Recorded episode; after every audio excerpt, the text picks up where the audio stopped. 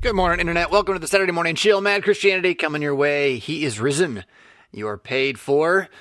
You're immortal now. He won't be long anyway. The water sealed it. The food feeds it. This is Christianity. You should join us. I'm Reverend Jonathan Fisk, and with shadows on my faces, we're going to be looking at your questions, God's answers, getting into the scripture, talking about the world. Should we even mention that the news cycle cared about a fly. Should we even? Should we even? I don't think we should. I think we get into more substantial stuff than that. We can talk about some talk them into it. Uh, we got Proverbs coming your way, something I've been pushing with Sons of Solomon. We should probably talk about Sons of Solomon a little bit more by the end of the hour as we've had requests on only four. Uh, well, how do we get in touch with you guys to become part of this? But then if I'm a lady, what does that mean for me? So maybe we'll look at that again by the end of the hour. But first, we're going to get into your stuff uh, right away. Um, oh, I just realized something though. Bummer. So, uh, I would like to continue working through the text of the book together a little bit every week, but as you've pointed out, making use of this camera without an arm to look down is just not really working. So, uh, began the hunt for the arm. I didn't get any information from you guys this week about whether or not, or, you know, where I could find an arm. So, went looking on my own. Uh, did the first toe in the water of that, but goodness gracious. So anyway, we are going to look at text today, though. We're going to look at Proverbs specifically. We have some graphics to show that. We're also going to go look at it via uh, Bible Gateway as well. So I guess we should probably just jump right into that kind of world this morning, uh, rather than wander around too much in in my head. Um, I'm sure it'll come out as we go forward. This is a question that was in my uh, my inner circles this week as well. And it's one that always is going to come up and around because if you're going to talk about, say, the defensive philosophy, apologetics, believing that there's a way that is true and a way that is wrong, and that when the way that is wrong attacks, you must defend it, right? Um, this question comes up in that conversation a lot. Uh, I've come to believe that Christians maybe apologize too much, um, not by saying we're sorry, but by defending our faith too much. And maybe we, uh, what's the right word? We offend too little. Uh, rather than rather than play defense, I don't think we play offense enough. But understanding this question is part of how you can have a good offense. I mean, if you understand the problem of evil, uh, then you know what's really going on. And for those who are bothered by the problem of evil, they're lost in a real I'd even call it crazy world uh, kind of madhouse. Uh, and uh, so let's see, we'll see how much of that comes out in the question. But the problem of evil is something that's hard not to get um, tied up in, generally in one way, shape, or form. And you can also see in the question how the language of the current moment, Black Lives Matter, that kind of thing, um, racial oppression, all that, uh, that that language is being used as cover for what is a long, long asked question. I mean, this isn't new to ask this question. You're not clever if you figured this question out. Humans who lived before you have been asking this question for a long time. So we have a friend who was raised Christian and who considered themselves a Christian, who is questioning their faith in the midst of all the injustice and oppression happening. Which again, I mean, this is like according to who? CNN? I mean, just just in case you're curious, human oppression and injustice has been on the down for the last like 200 years. Like we're on the slope down and we can make it go up by saying there's some here, so let's create more, which seems to be the tenor I'm hearing from a lot of people. Uh, but uh, the fact is that the injustice and oppression is lessened in the last 100 years at least. That doesn't mean we don't have a long way to go. It's not as if the promise is fulfilled. I mean, I think MLK Jr. was pretty right when he talked about how the idea doesn't have to be completed for it to be something we all pursue together. In any case, case. Nonetheless, no matter whether you're going to use the language of, of communist Marxist movements, you, you know, manipulating your television to get you to do what they want, like oppression and injustice language is, is happening now. Critical race theory that's also connected to social gospel stuff, which is basically critical race versions of stuff in Christian guise or format. Yeah, so if you're going to buy into that, that that's really going on, so oh my goodness, it's so bad, it's so much worse than it's ever been, like Hitler's about to show up again. Um, well, okay, that's just your version of the world's filled with evil, right? So, so take a step back from your personal crazy and recognize that the person who's like, if we don't vote for Trump, then uh, I'm going to say it this way: uh, the person who made the meme that was like coronavirus ran into Trump, and now Trump beat it, and we're going to make from his blood serum some sort of like universal answer because he's such a superhuman. Right? The messianic tenor of that kind of language, um, that person who's speaking that way, laughing that way, thinking that way, they also think there's evil in the world. They've just got a completely different narrative as to where, say, the oppression or the injustice or the wrong might be. But the fact is, no matter who you are and what meta narrative you've decided to listen to, because you didn't make it up yourself, someone told it to you, uh, whichever whichever tribe you've aligned with the fact is that you're going to see all of this oppression and injustice in some form because you're going to see something you call evil. Like it's it's not good. Now, the first thing to say is if this person's not a Christian is is okay, why do you think there is such a thing as good and evil and you can distinguish between them without having a god or a higher power that's smarter than your little blob massive evolved monkey uh, that can tell you what good and evil is because all that little blob monkey can do is eat and procreate and die right? So so how wise can you really be? Um, and so if you're going to walk around saying this is good this is bad uh, yeah sure like global mass or say tribal or uh, you say published work of knowledge and science in theory this is something that would be really good and we could build over centuries a, a, a vast amount of known known like libraries that we don't burn down in the name of stuff, right?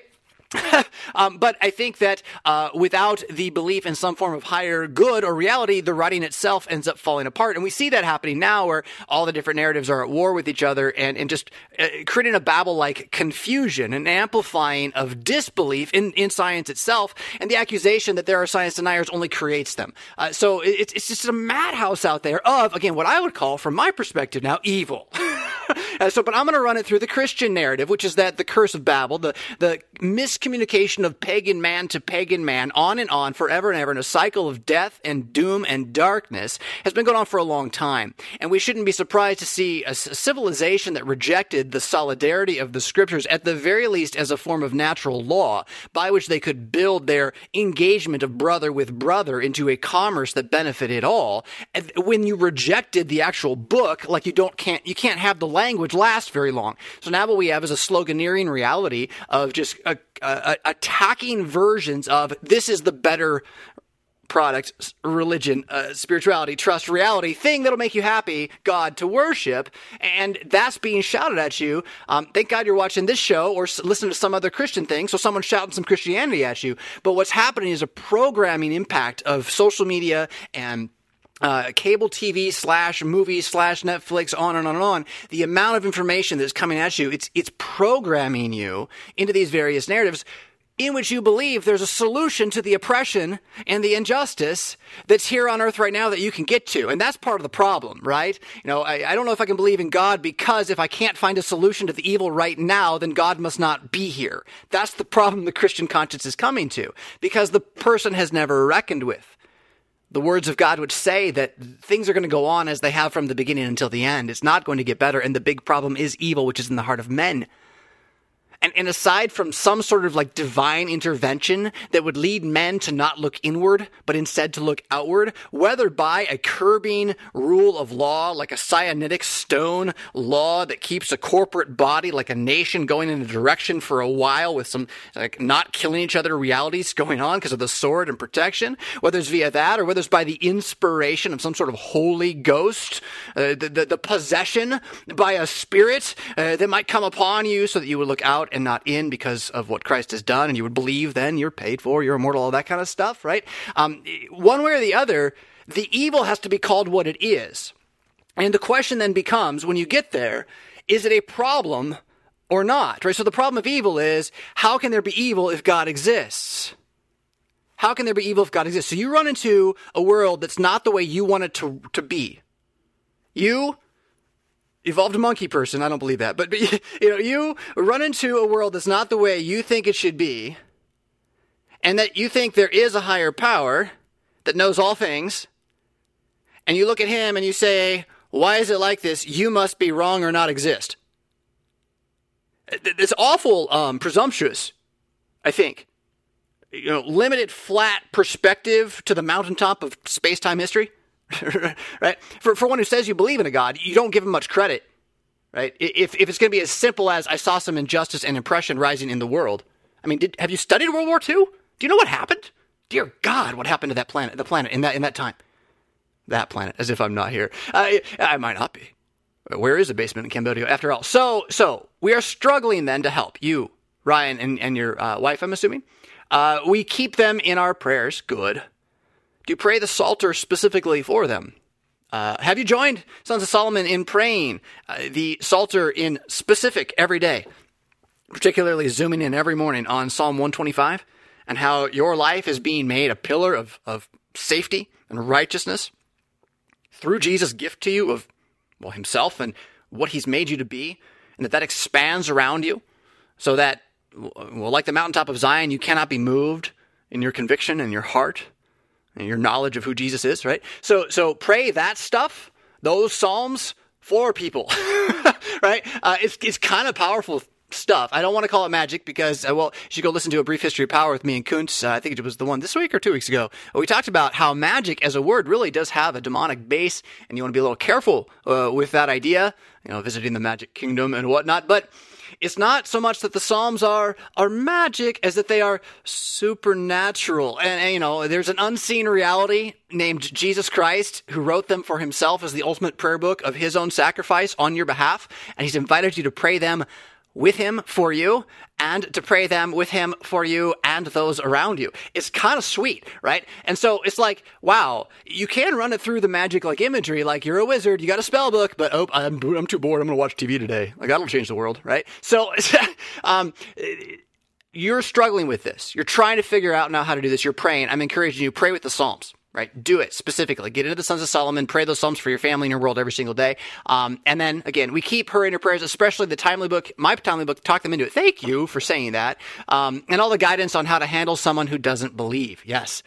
Um, thank you. Uh, it, it, the book is not one I, have gotten another review from it and so i'm like i'm like struggling with like okay if you're looking at this book to do what echo did right? Then you're gonna get a, a, the wrong book. It doesn't do what echo did. Echo did what echo did. Um, it's a different kind of thing. This book is meant to be chewed on so slowly. And and i, I even had trouble with my own stuff this morning. The, the opening segment i wanted to look at today we'll do it this way here right? Uh nobody wins more people for jesus by trying harder. That's just such an important thing. Like, you really don't need to go much further than that for like five minutes of reading. Like, you should just read that part and just ponder. And then, because what I did was I tried to go fast when I was reading this morning to review it. And I'm like, well, this, the sentences didn't line up. Wait a minute, it jumped too fast. What's going on? And I slowed down. I started to ponder each sentence as if it was like I was supposed to read that sentence and then wait for three minutes, right? And then read on. And suddenly, there was there was just so much more there. Which I knew that. I knew I wrote a devotional book. I just I just don't believe myself enough. So when someone criticizes the writing, I, I take it um, to heart too much, I suppose. But so let's look at this just for a second here. You know, nobody wins more people for Jesus by trying harder. This is right where you're at right now, right? If you're asking about the problem of evil, but this is where you actually are, is how do I try harder to get this person to believe, right? Um, just happenstance that happens to be the one for today. Um, and so we'll ponder this first. Words travel, one mind, at a time. So, what does that mean? Well, take it back to what I was saying about the Psalms. If you're going to be someone who brings someone to Christ, then you must be bringing them to the Christ that you have. And yes, you have Christ promised to you in Word and Sacrament on Sunday, but the third commandment, and Lutherans teach this pretty clearly, um, is not about Sunday. it's, it's actually about every day being sanctified by the Word. And so, and prayer and the word of God being your prayer.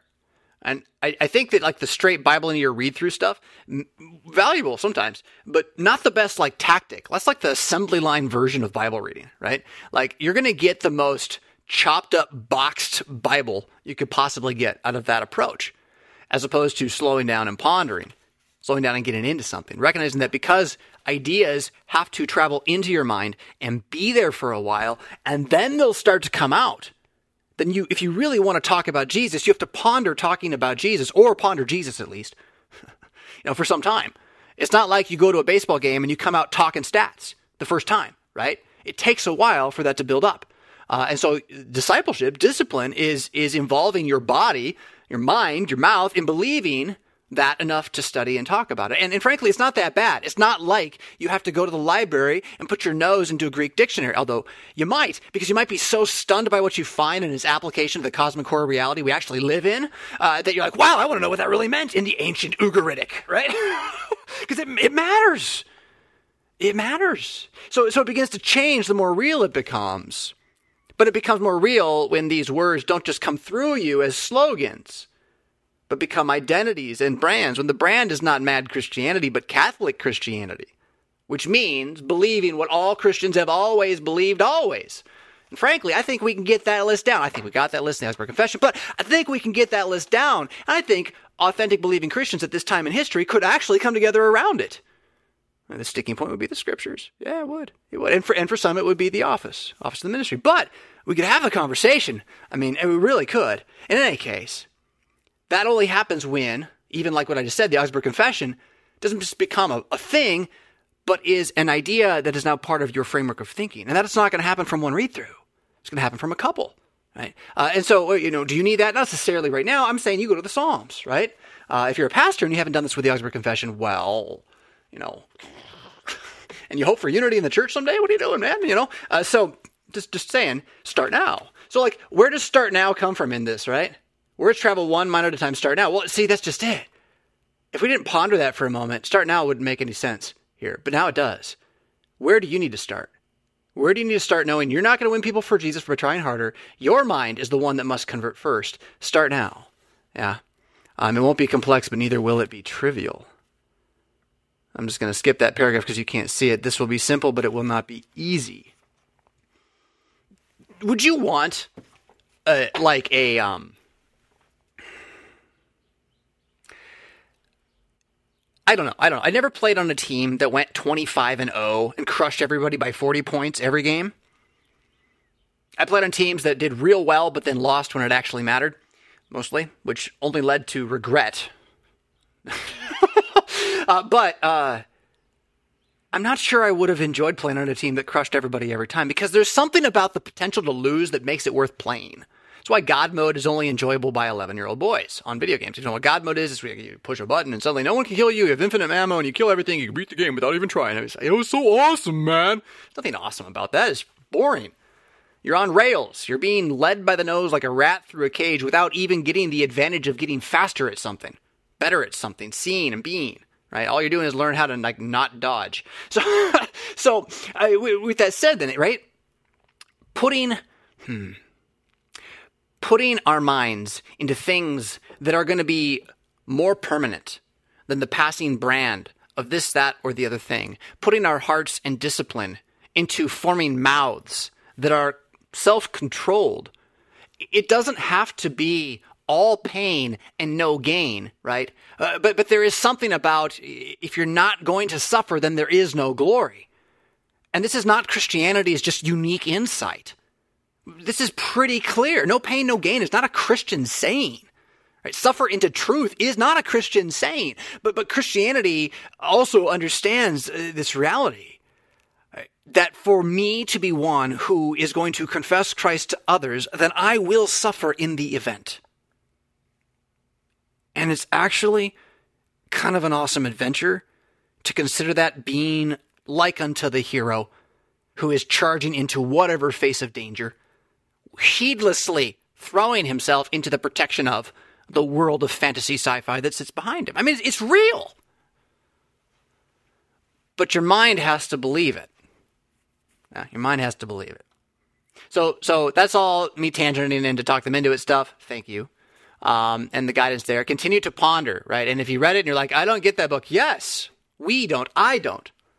I wrote it as wisdom like as I could with like wisdom language and pacing and spacing. Um, know, I said for St. Paul, my local congregation, but I guess it's, it's for me. I want to know how to be better at this, right? And I, and I've read books about it, but you know, just reading a book, reading tactics didn't fix it, right? What do I need to do? I need to ponder it. I need to sit on it and just stew on it. How do you do that? And how do you do that without losing sight of what really matters, right? Well, so what I do, I'd infuse this with some great election theology and some resurrection theology too. So there's no question of where it's going. And it's, it hopefully over time becomes one that inspires you so that even if your friend, you know, doesn't come, and this is part of the, there's a whole section here on this, right?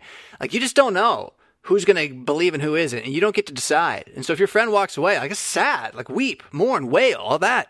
Um, but don't think that you could have done something different. Like, no.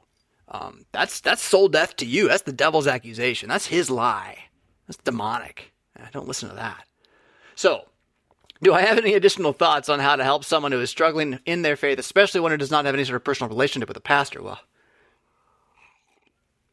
I mean, personal relationship with a pastor, as opposed to, say, communal relationship with a pastor, I think the communal relationship is probably the most important one, and that would be more personal than any other personal relationship. But the influence of a of a godly man a Christian man who speaks words that are true with conviction and isn't in doubt when he says them because he believes them firmly.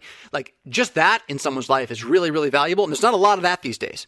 Most of us Christian men are convicted but nervous convicted, but uh, well, we've mansplained too much. See, and the, the beatings on the head with the uh, paper towel, uh, you know, a newspaper wrapped up, uh, the, uh, the, the whipping on the head for mansplaining over the last seventy five years of, of feminism's move from suffragettism to outright war against men uh, well, frankly, most men are just a little afraid to stand up and be Christian men in the public square. Uh, Sons of Solomon, it's time to wake up, right? uh, there's no, there's no room for that uh, in our faith. That said, again, right, um, the presence of a man like yourself who will just, with gentle integrity, again, pray for the individual and speak as kindly as you can what you know from the scriptures at this point like that's the confidence. That's what she needs. She needs a, a head who will lead with words of God. We all do. One way or the other, the the design of creation is made to have that happen, to, to put that headship over you, whoever you are, somewhere. Through your father, at the very least, and through that to Adam, at the very least, and through that to the Father in heaven, at the very least, right? So this whole ordering of things and you know, I, you didn't say much about you know her her uh, relationship with her family and all this kind of stuff. So you know, it's not like you have to be her head. But every Christian man, wherever he goes, and Christian woman too, but ease off, ladies. Let the men be men. Every Christian man, wherever he goes, is a king and a priest, an heir to the eternal kingdom. Now, this land, whatever you own of it, isn't really the land you're getting though, right? Like the Lord who owns all things has given it to you for stewardship, but it's basically whatever you own now is on temporary. Just like you're here and you got to suffer so you can have this much, but remember you're not really like here for good. But you're a king and a priest of somewhere else. And wherever you go, that integrity and confidence, gentleness, humility, humility, courage, all those things should indeed be things you can rely on. You can know these are promised of God to you. And if you say, well, I don't have that. I've been a Christian so long. I've tried. I've tried. Well, you, you've tried. You've tried. It's not about trying. I am not, by definition, a patient man. But I am not going to stop believing that today God's going to make me a patient man. More than I was yesterday. Because that's the promises of the Spirit of God in Christ. And so I will be open to reprimand of my impatience when it comes. Because I believe this. Right? And again, to just be men who have that about the Bible, about your religion. It's not a spirituality. It's a religion. You're part of a cult, one way or the other. you know, it's not just a little tiny one. Are you Roman Catholic? You're part of a cult, right? Are, are you Hindu? I guaranteed you're part of a cult. It's all cultic, ritual, and uh, listening to gurus and teachers and talking heads. Yeah, and it's not so different. The cable news and, and what you're getting from, say, any religion you're looking for again, what's needed most then is Christian men who are like, oh, look at that. Like, as much as all of this is secular, it's all kind of religious too. Hmm. Like, at the very least, it's not going to be religious for me and mine. Like, we'll live here. But I don't worship that, whatever that might be. Right? Again, you growing in that does more for her than any specific kind of like key lock answer I might give you to the conversation. Huh? Now, I am going to say about injustice and oppression and the, the problem of evil. Um, it, it's not easy to get someone to this, but at root, it's a God complex. You've decided that you take God's definition of good and evil that He gave you from somewhere, and you believe that in theory. And then you use that to judge Him. You know, it, it's like, and again, this is like a, it's a level of scale. It's jumping by by squaring and cubing, not by adding. The distinction between these things, right? God is so far removed from us. And good and evil is such a simple thing that he's revealed to us. For all the complexities of a universe made up of photons and waves. I mean, it's just it's just nuts. And then you're going to sit here and you're going to look at a couple things from the ground of your small, small life which whether or not you believe the Bible, you can believe when Solomon says you're you're a breath, you're going to pass away, it won't be long, no one's going to remember you. It's honestly true. If, if you don't believe that, you haven't looked at history, not even a little bit. So you're going to look at from that perspective. You're going to take this evident, simple reality that there is a good and evil. You're going to apply it to the complex reality of what's going on here. You're going to claim that the guy who created it all, it's his fault, or he doesn't exist and we're all here randomly, accidentally. And that makes much more sense. Again, you don't know math if you think that makes more sense. It doesn't make any sense. It's, it's randomly, chaotically impossible. I mean, really, we might as well be flying on the back of a turtle. Really, goodness gracious. So, you, as her friend, will know how to diagnose in your conversation with her her desire to judge God based on God's standards, which He created for her to be judged by. And until she's willing to say, I want to be a Christian by believing that God will judge me according to Jesus, and that everything comes from that, wherein you do not judge God, right? Um, well, that's what has to be worked toward. That made me think of something. Let's see if we can get here. It's going to make me jump away from. Uh, it worked, kind of. But I was all set up. Uh, we're going to go to James 1 here for just a second because I'm prepping on James 1 for the sermon this week, and the text is just amazing.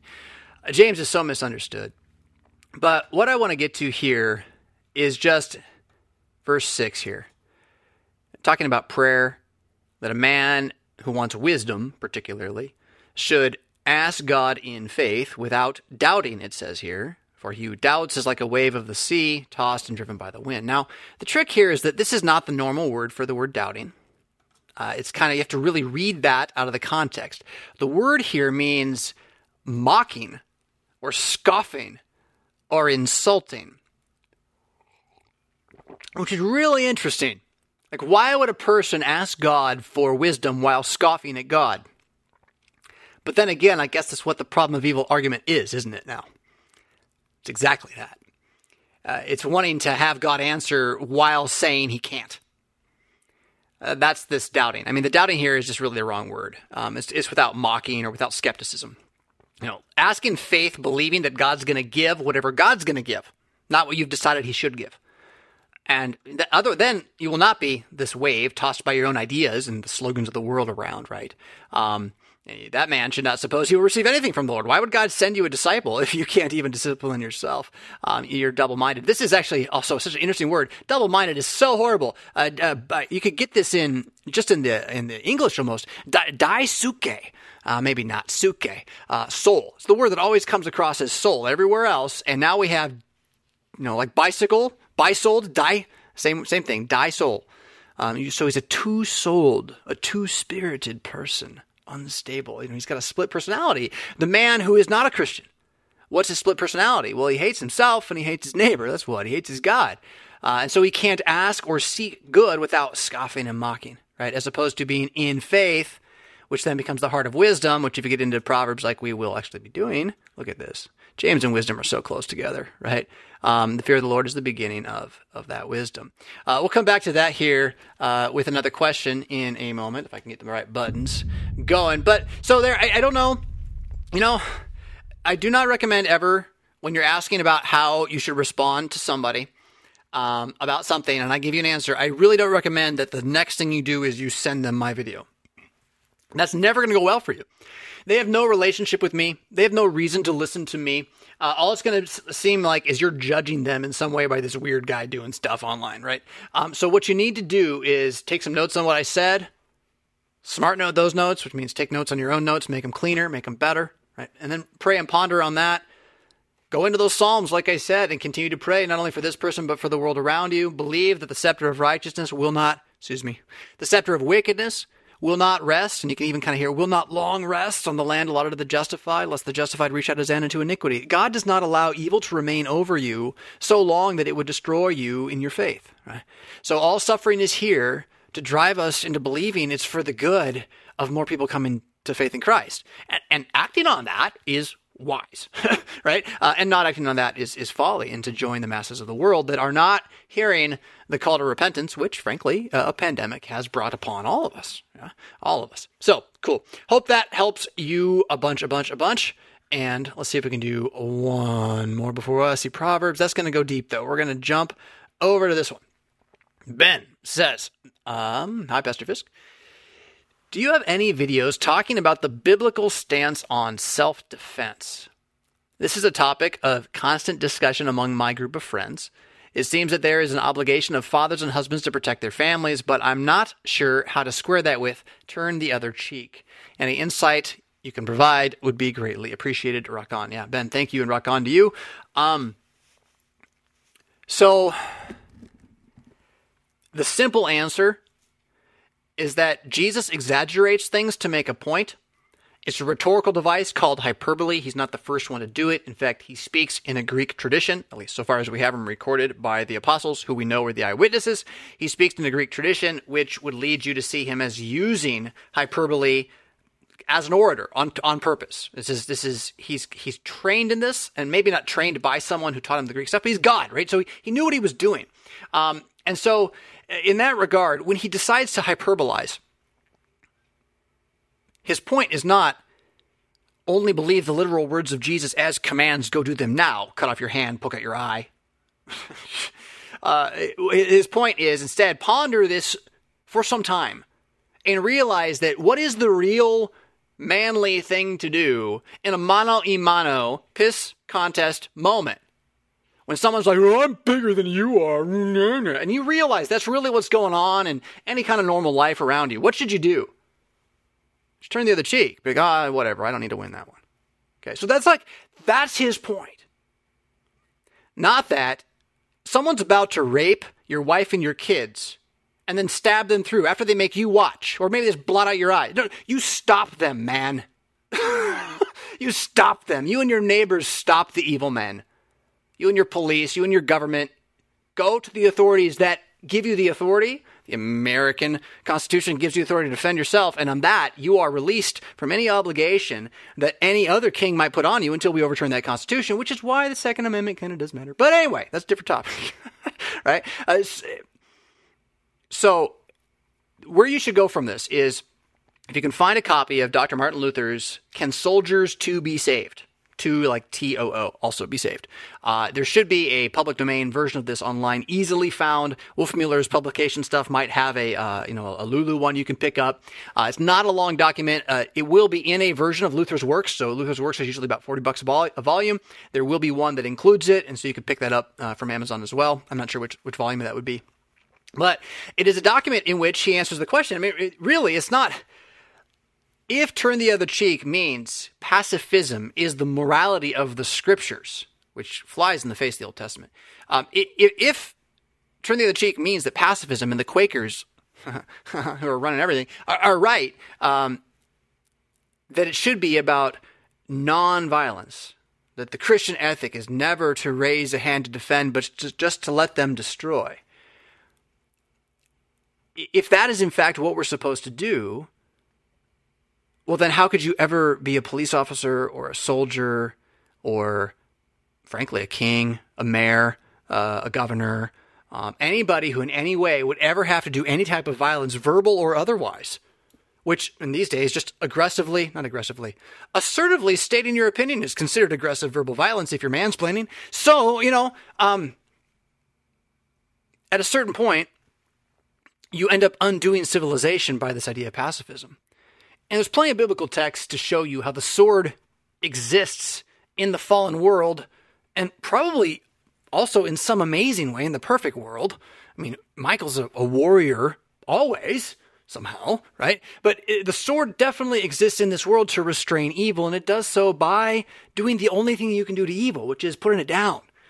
And the idea that in America it's all going to be rehab, this is one of the most, that's why we have so many criminals, is because we keep trying to rehab rather than really punishing, and then what happens is that curb changes the results. Now, am I saying that we should turn into death penalties in all our, all institutions right now? No, no, no. The Democrats made this mess, and frankly, I mean, if they want to, I don't want to let them fix it, but like, don't take and apply my saying that long time ago we shouldn't have gone this route, right? As saying that right now the answer is like just kill a bunch of people, right? No, no, no, no, no, no, no. I much prefer Trump's approach to prison reform at this point. But to recognize the idea of, of prison as rehabilitation is misguided. it's not that you cannot have a prisoner reform. You can. And some, God, there's these businesses out there right now, entrepreneurship businesses that are training prisoners in prison to be entrepreneurs so that when they get out, they can get work because we made it so hard for them to do, which is why we need prison reform. Blah, blah, blah, blah. So there's all of that, right?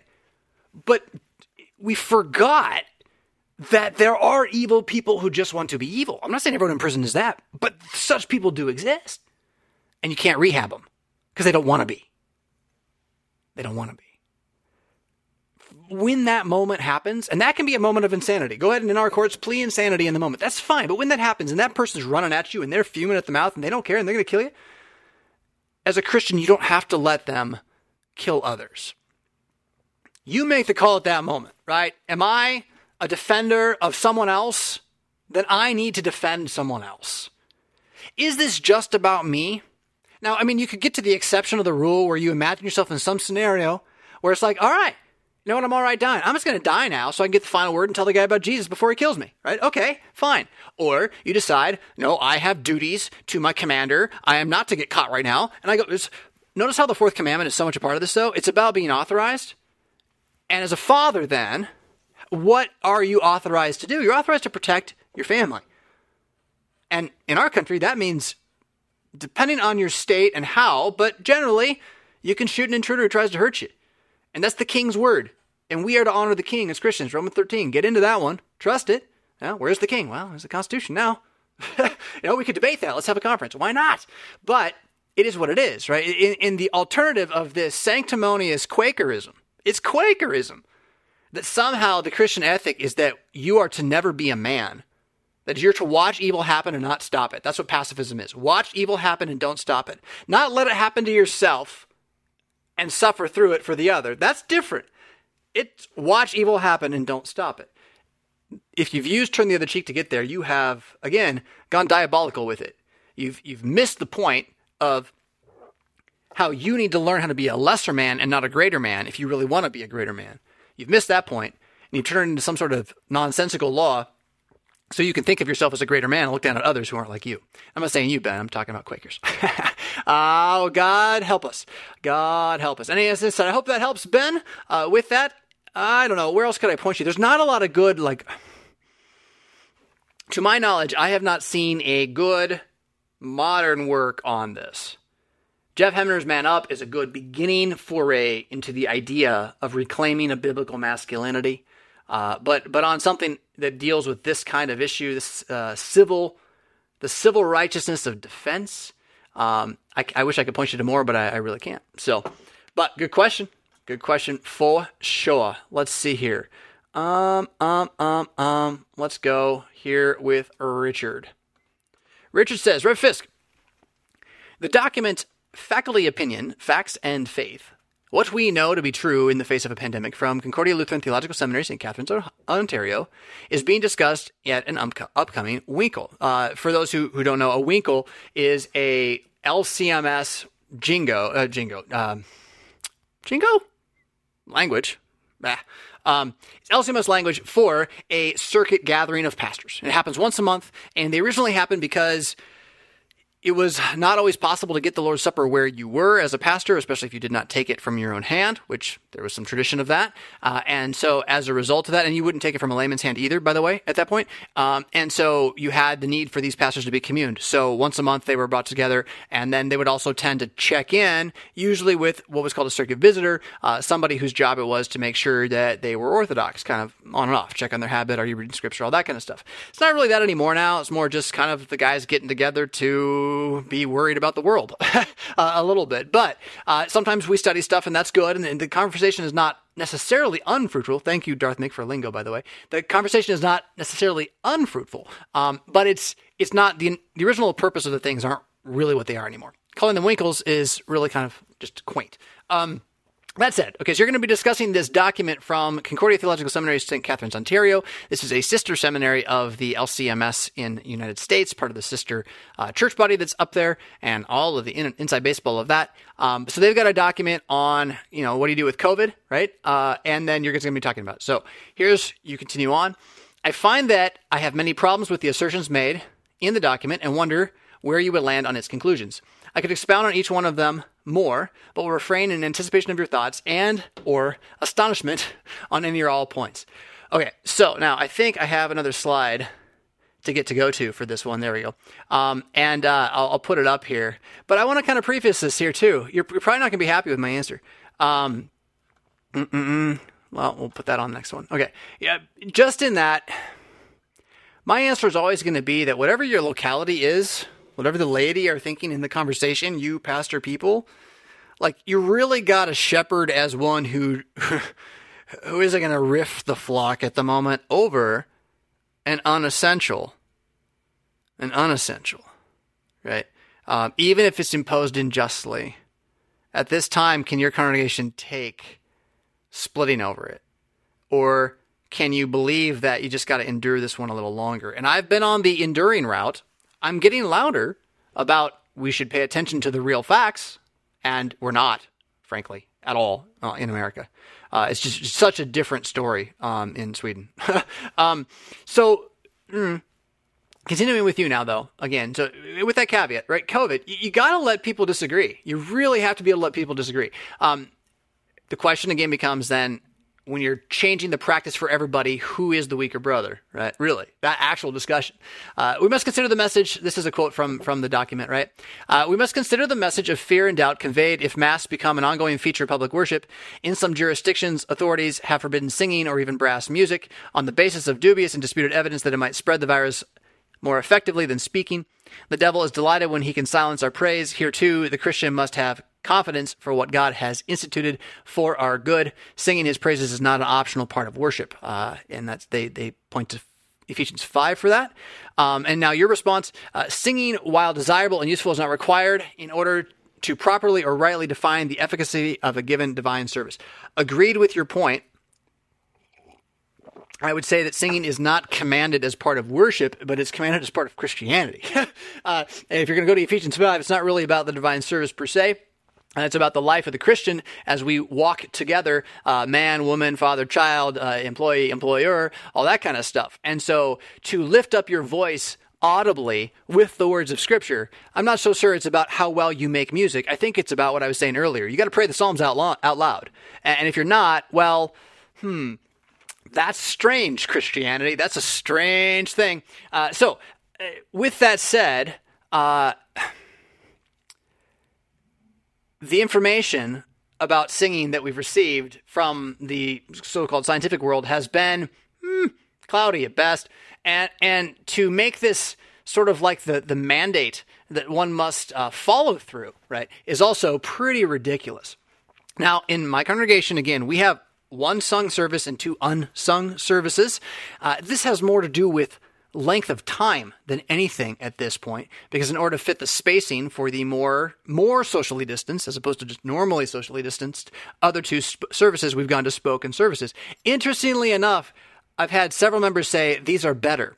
Um, why? Well i read the hymns out loud as poetry and you can listen to them rather than have to worry about trying to sing them, which for a lot of people who are not natively musical is quite stunning as an experience. They've never realized, oh, it said that, right? Because they're too busy trying to follow the tune. Um, so there's been some real value coming out of that. Uh, that said, I, I, I, don't see a reason really to uh, to let the world remove singing from the church. Right, that's the thing, and we need to keep having that conversation. That doesn't mean shove singing back in. I'm not. They're going to start singing again when, as a group, they figure out how to start singing again. I don't. I don't lead that way, uh, but I do keep talking about. Look, here's the deal. You know, this is this isn't really the thing. The mask stops you if you are sick from spreading it, and the real thing we should all be doing is staying home if we're sick. That's the real thing we should all be doing. Wow, will the economic world let us do that? I mean, we're going to destroy the whole economy so that we can not stay home when we're sick. Weird, weird. Going on on the topic though, I mean, yeah, what did I say before?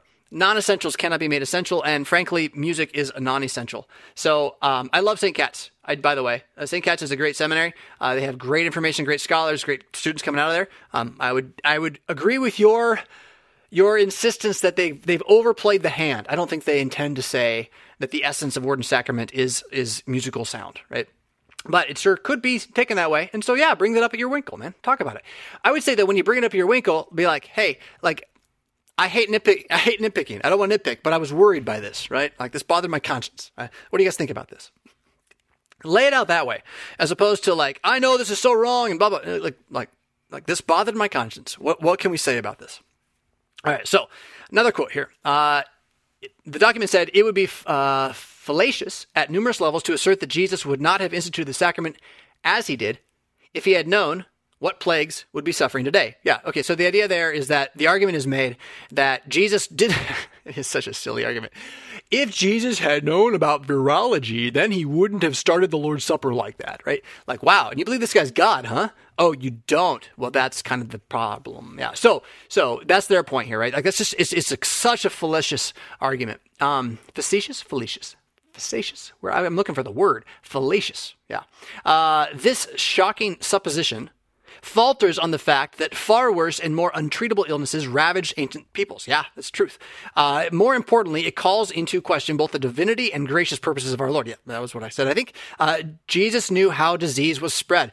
I think he pretty much knew how wine worked too, and I'm pretty sure the ancient church knew how gold plate worked. I think they were really clever. I think they had ways for the pastor to come in the back door on Sunday morning because they didn't want the pastor to get sick. Right? I, I, I actually think that's how it happened. I'm not saying we should do that today necessarily. We should have good practices. But to think that they didn't know this, right? And that somehow drinking out of the same gold plated chalice, glass of wine, is an archaic bit of ignorance, right? That's, that's what the documents being like, this is nonsense. This is just complete, utter nonsense. All right. Um, uh, Jesus foresaw every crisis in human history, and he instituted for his church a common meal with common cups. So, not, and I, so I agree. The divinity of Jesus cannot be questioned by any of us in this. You know, would Jesus wear a mask? No. He heals diseases. He's not going to spread them, right? So, so it's just silly to have that kind of conversation uh, about him. And also then to recognize that the ancient church were not a bunch of stooge idiots. That the modern world, you think the modern world is smart? You give it 20 more years and it's all going to be falling apart. We won't know how to fix any of it. We are one of the dumbest generations ever raised. We're about to lose the top of a pinnacle of civilization uh, because we're shouting for them to take it away from us. Uh, that's my personal opinion here, right? But do not presume that the ancient people were stupid and you are smart. Uh, that is what stupid people do. right? Uh, so, all right, now uh, you have a you have a uh, concern with the, what has been said, and uh, I, I want to take it seriously. So, to say I, I haven't even read it yet. Uh, to say that Christ would know at his institution of the Lord's Supper, all contingencies the church would find herself dances with the logic of the divine intention of the fall. Uh, see, I just disagree with you on that one. Uh, that the fall of creation was a contingency God had planned and baked into his creation. I think, I think, ugh, mm, I don't know. You're veering into speculation about how we talk about the timeline of events of God's planning, right? His hidden stuff. And, and we can't do that. And what they're confessing is that God, in his hidden stuff, knows how to handle the seen stuff. And so when he tells us this is the seen stuff that you stick with, you stick with it, right? Uh, that's their argument. And I'm, I'm with them fully on that one.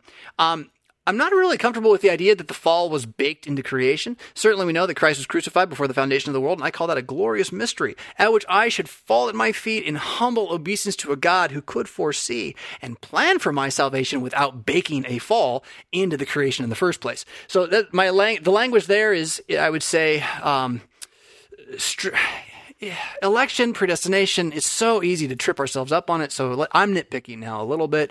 Um, but it is, it's just, we gotta be really careful with where did the evil come from? Where did the evil come from? And, and, it did not come from God. What he has built is a creation that's so good that evil can't stop it from doing the good God planned in the first place. And if we can make procedurally generated universes on computers, I'm pretty sure God can do it for real, right? So it, it's not like he had to do it in such a way that he had every eventuality planned. Other than, uh, in, he is big enough that he could have done it so that no eventuality could arise that would be against his plan. And there's a difference between those two things, right? Now, we're in speculation, so before you bring anybody on charges, you, the argument is one of speculation at this point. Um, we cannot know what God foresaw, and so we should not mess with his institutions. That's the point they're making. And if you know, when this is the thing which God has said, do this, do this, right? And I wrote a whole book about it. So if you, you know, yeah, I'm a biased person at this point, right? Uh, if you stop having the Lord's Supper, um, if it's about having the Lord's Supper, uh, don't expect the church to survive, uh, not for long. Uh, so you got a little bit more here. Let's let's see here into this point. Um, so. Uh, to equate suffering for doing good. See, am I missing? I think I'm missing a, a piece of the document here. Did I get all of this? Nope, that's right. All right. Well, We'll see what we can do with this. I, I feel like I'm missing a piece of the information. Uh, point three to equate suffering for doing good with intentionally embarking in unsafe or ill-advised activities to make mystical the very nature of suffering for Christ. I agree with this, right? You're right. This is a this is a real danger. You be very careful about this, and it, it actually plagues my conscience pretty regularly as I talk about the information we're getting from various places about what COVID is. Because here we all are relying on external witnesses, most of whom are not Christian. And for a long time, we've had every reason, not a, we've had no reason, but instead believed that they're all telling the truth to us, Christians, uh, no matter what. Like non Christians are all telling the truth to us, Christians.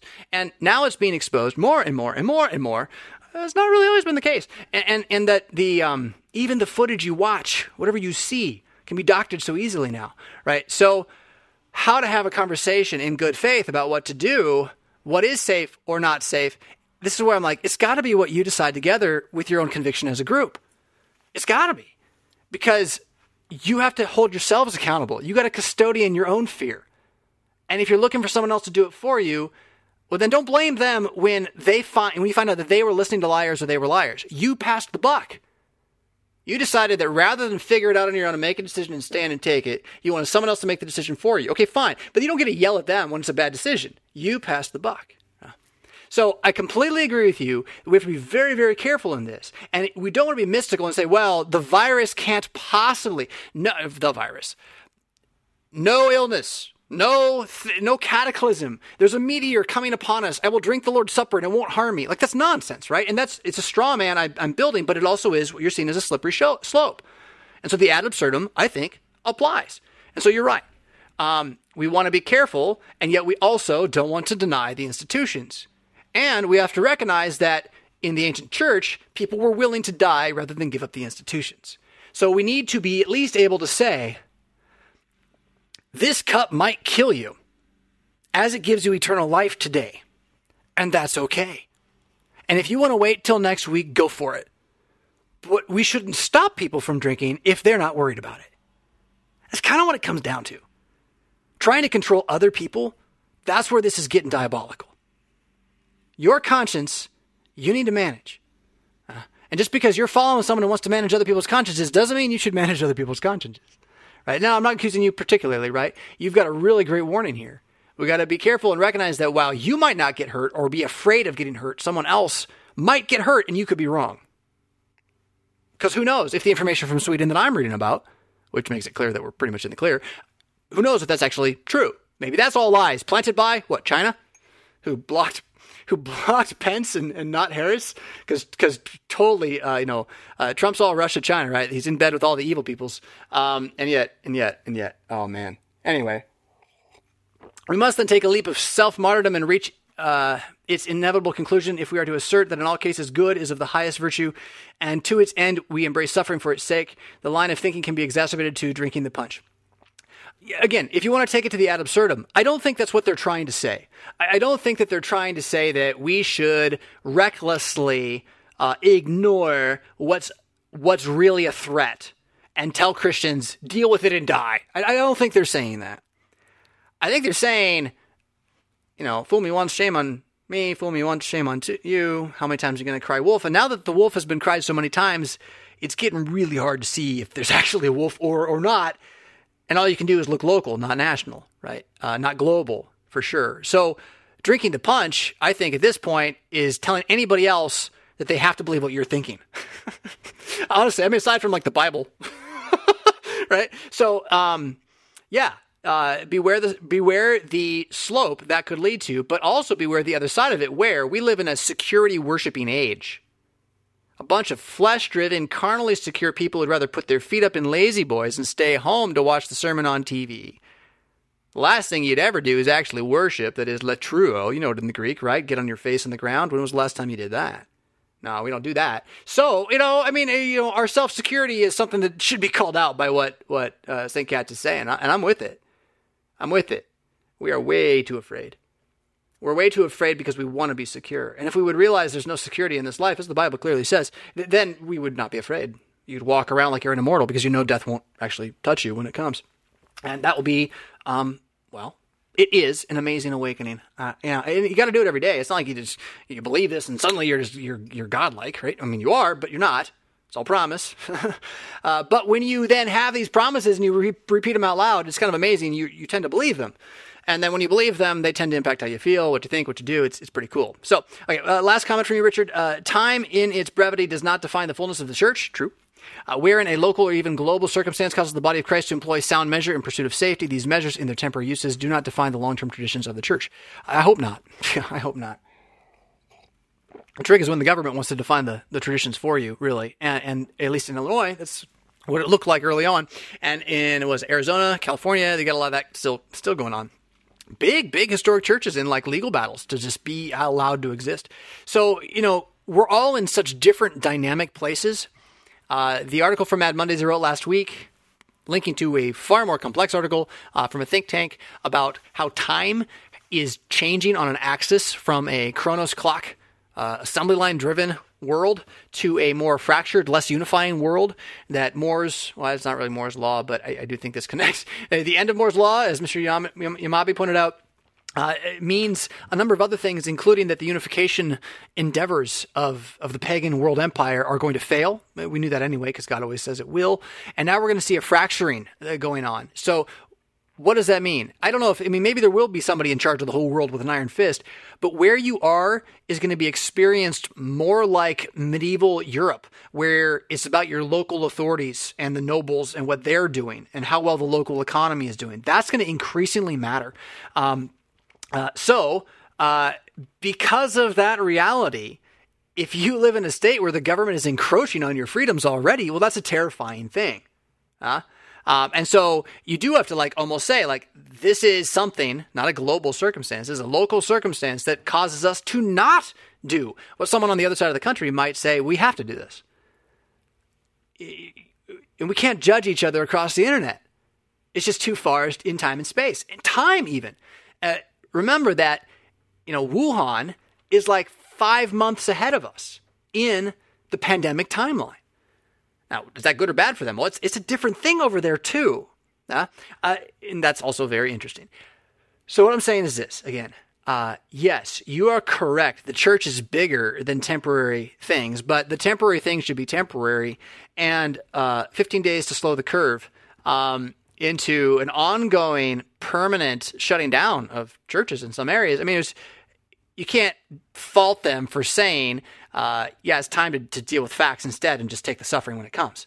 Um, and in some places, that's that's the case. Uh, uh, where are you, right? Um, how much can you bend? How much is this about your own carnal security? If you're not asking that question, you should. And if you're mad at me for asking it of you, don't be. That's what a brother would do: is gut check you. So you know how is how much of your carnal security is being driven by this, right? Or is driving this? It has to be there. We all have it. So find it and then be honest with it. Hate it, you know. Uh, uh, take it to the cross, as you know. Um, so, uh, but you are certainly correct in this, and this is where I, I was more against you in the previous comment. Because we cannot see the narrow in the full, then we should never change what we know is always here. And so the receiving of the supper as instituted is the last thing we should ever mess with, ever, ever, ever. You don't have to go but to stop it happening or to change it, to fracture it needlessly, um, as well, one might argue we have in some ways. Um, well, it, it betrays a lack of trust. And then when push comes to shove and the sun shines and the suffering gets tough, the trust does what the trust does. And if there's no trust there, well, then there's no trust there, right? It's, it's not like it's this like tit for tat thing. It's an organic reality. Faith is an organic reality. It's alive. The Spirit breathes into you by word and sacrament. So you know that. You're, you're fighting for that. You're wrestling to recover what's been lost of that in an age of white noise, chaos, and darkness. So, Richard, thank you for the question. I hope it's been helpful. Uh, I hope that when you go to Winkel and talk about this, you guys have a good and fruitful discussion. Winkels should be there for pastors to disagree so that iron can sharpen iron and they can continue being convicted and wise and accountable heads of their local congregations. I'm going to take about a three minute break here, uh, drink some water, and come back. More questions. Definitely going to get into the Proverbs, and I wish I could get the shadow off my face. I don't think it's going to happen today, so enjoy the music anyway. That's not the right button at all. Look at the files, everybody. Um, hmm, intriguing. All right, we're going to be digging into some Proverbs. I've been recommending Proverbs to people to read for the last couple of weeks and a lot. Like it was it was picking up steam in the summer, but now it's got to be every I don't know, 5th or 10th thing I say is, "Well, have you been reading the Proverbs on that?" I mean, it struck me a couple weeks ago, and so I've said it this way multiple times as well, but I just don't think there's a better way to say it. Like God wrote a book about how to be smarter than everybody else and you're not reading it like regularly? What what I mean, okay. I I can't fix that for you, right? And and part of that's me talking to myself. Um, so I have really been enjoying my own diving back into the book. Um, and I started a little fast even. I was going, I was outlining, I was kind of summarizing and smarting, and then it, it hit, I hit really uh, almost Proverbs 8. And I realized so much had happened, and I didn't really understand the structure enough of the early section. So I've gone back, and I'm really going slow right now. I've spent, spent so much time in the first like 10 verses, right? Um, which is awesome, though. It's just a different way of looking at the book. You got a question about Proverbs 8, and then I'm going to tie this to Proverbs 1, uh, and, and actually where my study was this morning, because they line up really well together. Um, now, I feel like I maybe didn't pull the right first item in here. Let me double check this here. Ah, here we go. We need that one first. Pastor Fisk says, ah, You've inspired me to jump back into Proverbs. Good. Which is one of my favorite books. Good. Uh, I have read through it several times over the past 10 years, but I'm seeing something I haven't noticed before, and I want to get your understanding on this. Rock on. Uh, referring to Proverbs 8, verses 22 to 36, wisdom's call, it seems evident that this, to me, that this is Jesus talking. Yes. Now, I want to point out, this is not to call you out, it's to call us humanities out, right? You've read this book several times in the last 10 years and you didn't realize wisdom was Jesus till this read? Like, wow. Like, that's the most obvious part of the whole book. but I say that because someone taught me that when I was like 12, right? So it's not fair for me to say that. But my point is notice how unwise we are by definition and how long it takes and how much a teacher who can say this, that, this, that, look here, do this can really help, right? So, but awesome. You found something that is spot on. We're going to look at it. Uh, referring to Proverbs 8, wisdom's call, it seemed evident to me this is Jesus talking, almost like he's introducing himself very specially here, specifically here in each line. This seems especially true if we are putting this text side by side with the opening words of the Gospel of John. Correct. And the church has recognized this for a very, very, very long time that the Logos, which became flesh and dwelt among us, is not so different from the Sophia, that'd be the Greek word of the Old Testament wisdom. Um, and the Old Testament word wisdom, I am not wise enough to have memorized yet. Um, I'm working on it. I have it on a card over there, I think, somewhere. I just don't know how to say it very well. Um, but, uh, recognizing that the Logos, the Word who became flesh and dwelt among us, is this pre-incarnate Son of God, personified person, person, like person, person, person, who talks with the I, um, and that in Proverbs, that I becomes so clear, so crystal clear. Um, that is something the church has seen for a long time. However, it also led to one of the greatest fights in the history of the church, or became the battleground text for the twi- fight between uh, a guy named Athanasius um, and and his enemy uh, Arius over whether or not this pre-incarnate Son of God was merely a God or is in fact of one substance with the God who is also the Father. Um, that'd be the Orthodox Trinitarian faith versus Mormonism, Jehovah's Witnessism, Arianism, and all these other isms that showed up in various places and times. Even Mohammedanism is not so far removed from this. That being said, blah blah blah blah blah. Clearly, um, Oh, the fight happens when this happens then. So in this text, if this is Jesus and only Jesus and not just wisdom, well, Jesus is a woman, which is weird. Um, and and two, uh, it says he's created at one point, right? It says he's created. And that's the fight. I mean, Arius was up against Athanasius, and you know Athanasius was right. And he was pointing at this text, saying it's uh, right here. He's created. He cannot be. He must be an angel who's been elevated. He can't. Son of God cannot actually be one with the Father. And um, I don't know if that's the actual quote. I don't know when St. Nicholas punched him and all that kind of stuff. It's great. Council Nicaea. You should look into it. it's make make for a good movie, honestly. What what a like a oh man. Yeah, like like a Pulp Fiction style. Yeah, that'd be that'd be amazing. Anyway, so we got to be careful with that. We'll try to touch on that when we get here. But the short of it is that this is a prophetic, a typological, a a show of the person of Christ in the mouth of Solomon as a character in a story Solomon has created up to this point, the story of the young man in his life in which he is tempted by folly and called to by wisdom. And that now that that wisdom calls this lady, right? And when she calls, you hear Jesus' voice. Okay. So that doesn't mean that the wisdom is Jesus in a sense of like he's a girl and he was created as human wisdom is created. Yeah. But it does mean that the ultimate wisdom is that the fear of Jesus is the beginning of knowledge. so, so when you find Jesus, he's going to be wisdom of old, more than this personified picture, this character in Solomon's narrative and story, which is awesome, but the actual one on whom it is based.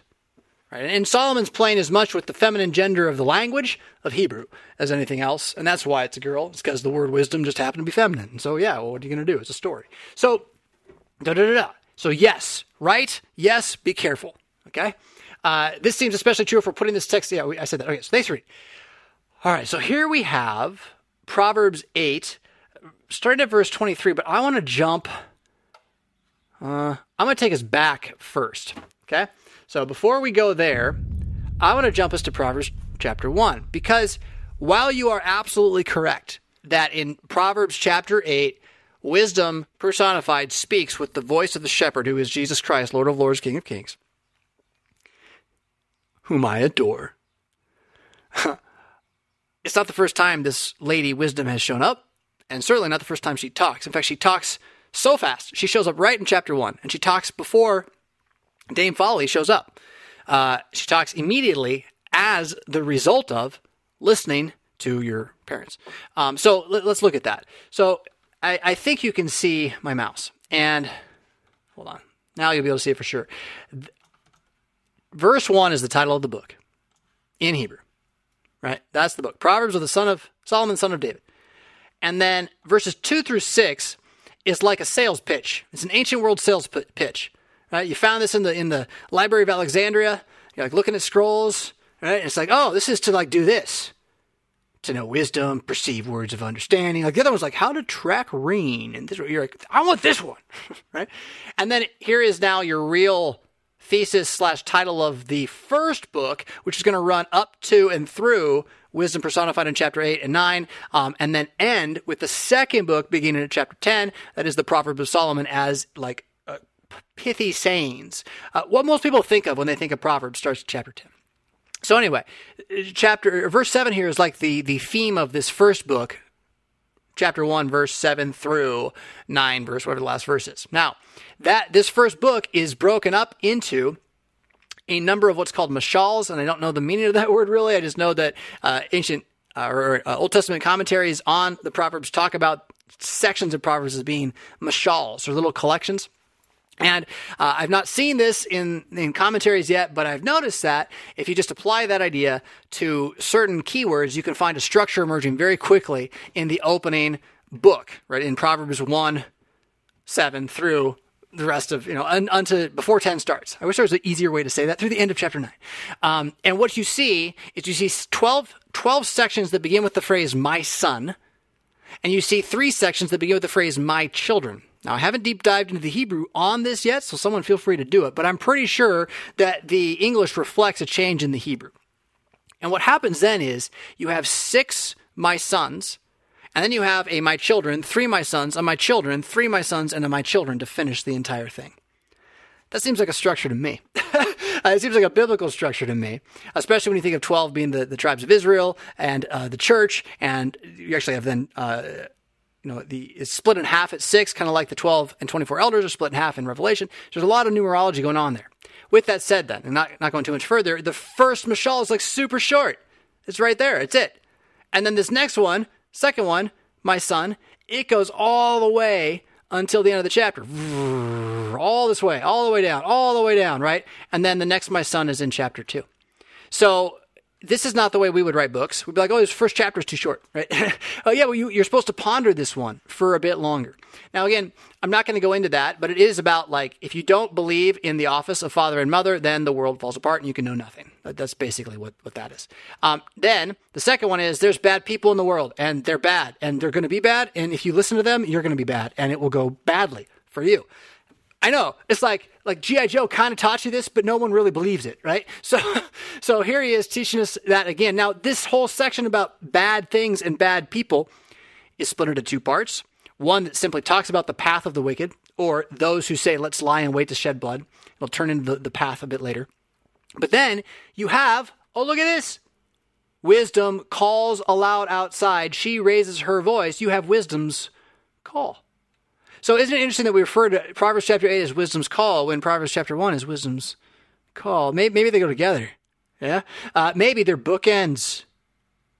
Hmm. Yeah. Uh, so uh, just, just, just something to think on here. So before we go look at Proverbs 8, let's at least just look at who this wisdom, this eternal logos of God, who Jesus, when he is understood as the creator, really, as idea, um, as um, knowledge and fleshed as man, yes, but then making things, speaking the word in creation. When I mentioned the, the procedurally ger- generating nature of, of existence and even quantum physics, I think, right? That, that God is ongoingly talking it into reality, and that is the person of Jesus. That, that is who he is. And then he became man too. Right? Well, then who's the Father? Who's the Spirit? Yeah, right. It's crazy, right? the Trinity is a marvel because they're all involved in these tasks and yet as different individuals, um, but not as divided ever. Again, the mystery of the Trinity, my friends. So let's go into that mystery, revealing in the face of Jesus through the meta narrative of Lady Wisdom as she first speaks, first time in the book. Wisdom calls aloud.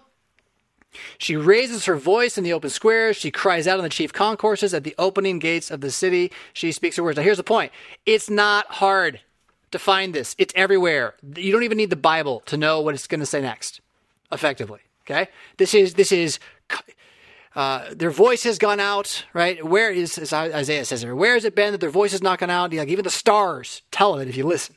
Um, hence the stargazers, and they're not listening very well, right? Think about it. So, uh, verse 22, now she's going to speak. And what does she say? How long will you simple ones love simplicity? And that's the first thing wisdom says. Just slow, slow. Don't go further. Ignore the scorner and the rebuke. Slow. Wisdom showed up at the start of the book to call. It's the voice of the shepherd. You've acknowledged wisdom is the voice of the shepherd.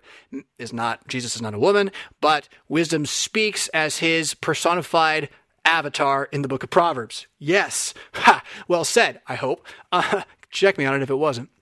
Um, but this avatar of Jesus, pre incarnate, now says, First thing, why are you staying simple? And if you're an English speaker, you're like, I'm not sure what that means. Like, are you are you telling me that Christianity is supposed to be complex? I I'm confused, right? So, okay, I'm gonna give you a different word here. Uh, how long will the ignorant remain ignorant? That's the question. But like when we were talking about earlier, turning the other cheek, this question is a hyperbole. It's rhetorical. It's not like, oh, there'll be a time when ignorance stops. Th- that's his point. That the ignorant will always be here. And there's a reason for that. Because they like it. They like being ignorant. The ignorant loves his ignorance. Whether he's a skeptic who loves to skepticize, or whether he's just a fool who doesn't want to learn. Rest of the verse there. So that's the first thing wisdom says is that ignorance, foolishness, and skepticism isn't going away. Wow. Wow. That's that's kind of rough. Valley of the shadow of death, right? Jeez. Yes. Though I walk through it, I will fear no evil. His rod and his staff, they comfort me. Turn at my rebuke. Now, the person reading this has two ways the conscience goes. One is the Christian way, which is, oh, I got to turn. How do I turn? Right? Which is good. That's good if you felt that a little bit, right? And and the other one is like, nonsense, right? If you felt that one, you're not you're not a believer, right? So that's kind of like the only way it happens. There's not really like, oh, I have turned and I have been rebuked. Thank God. Like that. That generally is not the experience. So you have instead like existential terror. Every time you come to this, it should strike existential terror in your in your heart you're a Christian. So just the words do what they say to you. or you're not a Christian. You're just like you think I'm making up nonsense right here, and you and you actually think I'm crazy, which well, I, I, am, in fact, if you don't believe this stuff. So, um, turn at my rebuke. Surely I will pour out my spirit on you. I will make my words known, known to you. So here she says to all of us who are watching right away, ignorance is not going to go away. She is here to give us knowledge, but no one's going to listen. And you get this whole section on no one's going to listen and how she's not going to care. And this is where, like, are you sure you want this Jesus? This is this lady Jesus has got more manly than most American manly Jesuses. I just uh, she because you have called and you refused, I have stretched out my hand. No one regarded. Because you have disdained my counsel and would have none of my rebuke, I will laugh at your calamity. I will mock when your terror comes like a storm, your destruction like a whirlwind, distress and anguish upon you. Then you will call on me, but I will not answer. You will seek me, but I will not be found, because you have hated knowledge and did not choose the fear of Jesus Christ. You would have none of my counsel, despised my every rebuke. Therefore, you shall eat the fruit of your own way, be filled to the full with your own fancy. The turning away of your ignorance will slay you, and the complacency of the fool will destroy him. But whoever heeds me shall dwell in safety and be truly secure. That is, without the fear of evil. Oh, dear Jesus, thank you for that. Isn't that good? Oh my gosh, it's good. But but it's also like terrifying. Like I don't want to be on the other side of this God. Dear heavens, thank you, Jesus, for being crucified so that this is not how you see me now. Other than that, you see me as the one who is turned by your rebuke, is terrified by what you say, as opposed to the one who's hardened and ignores what's said here, which is who this will fall upon all of what it says. And so in the end, we come through this as Christians hungering for some good word. And here's this gospel at the end, right? Listen to me. We're going to keep reading, right? uh, listen to me. You will dwell in safety and have this security, not carnal security. Not the security of believing your flesh can't get hurt, but the security of knowing that evil, true evil, can never actually happen to you. So every time your flesh gets hurt and you're like, but that was evil, you can tell yourself, no, Jonathan, that's a lie. That was good because everything will be used for good. And you can know that now. It can't be not used for the good of all in Christ. So fight your most frustrating moments with that promise. Tell, write it down. Tell it to yourself. Look at it. Put it on a piece of art. yeah.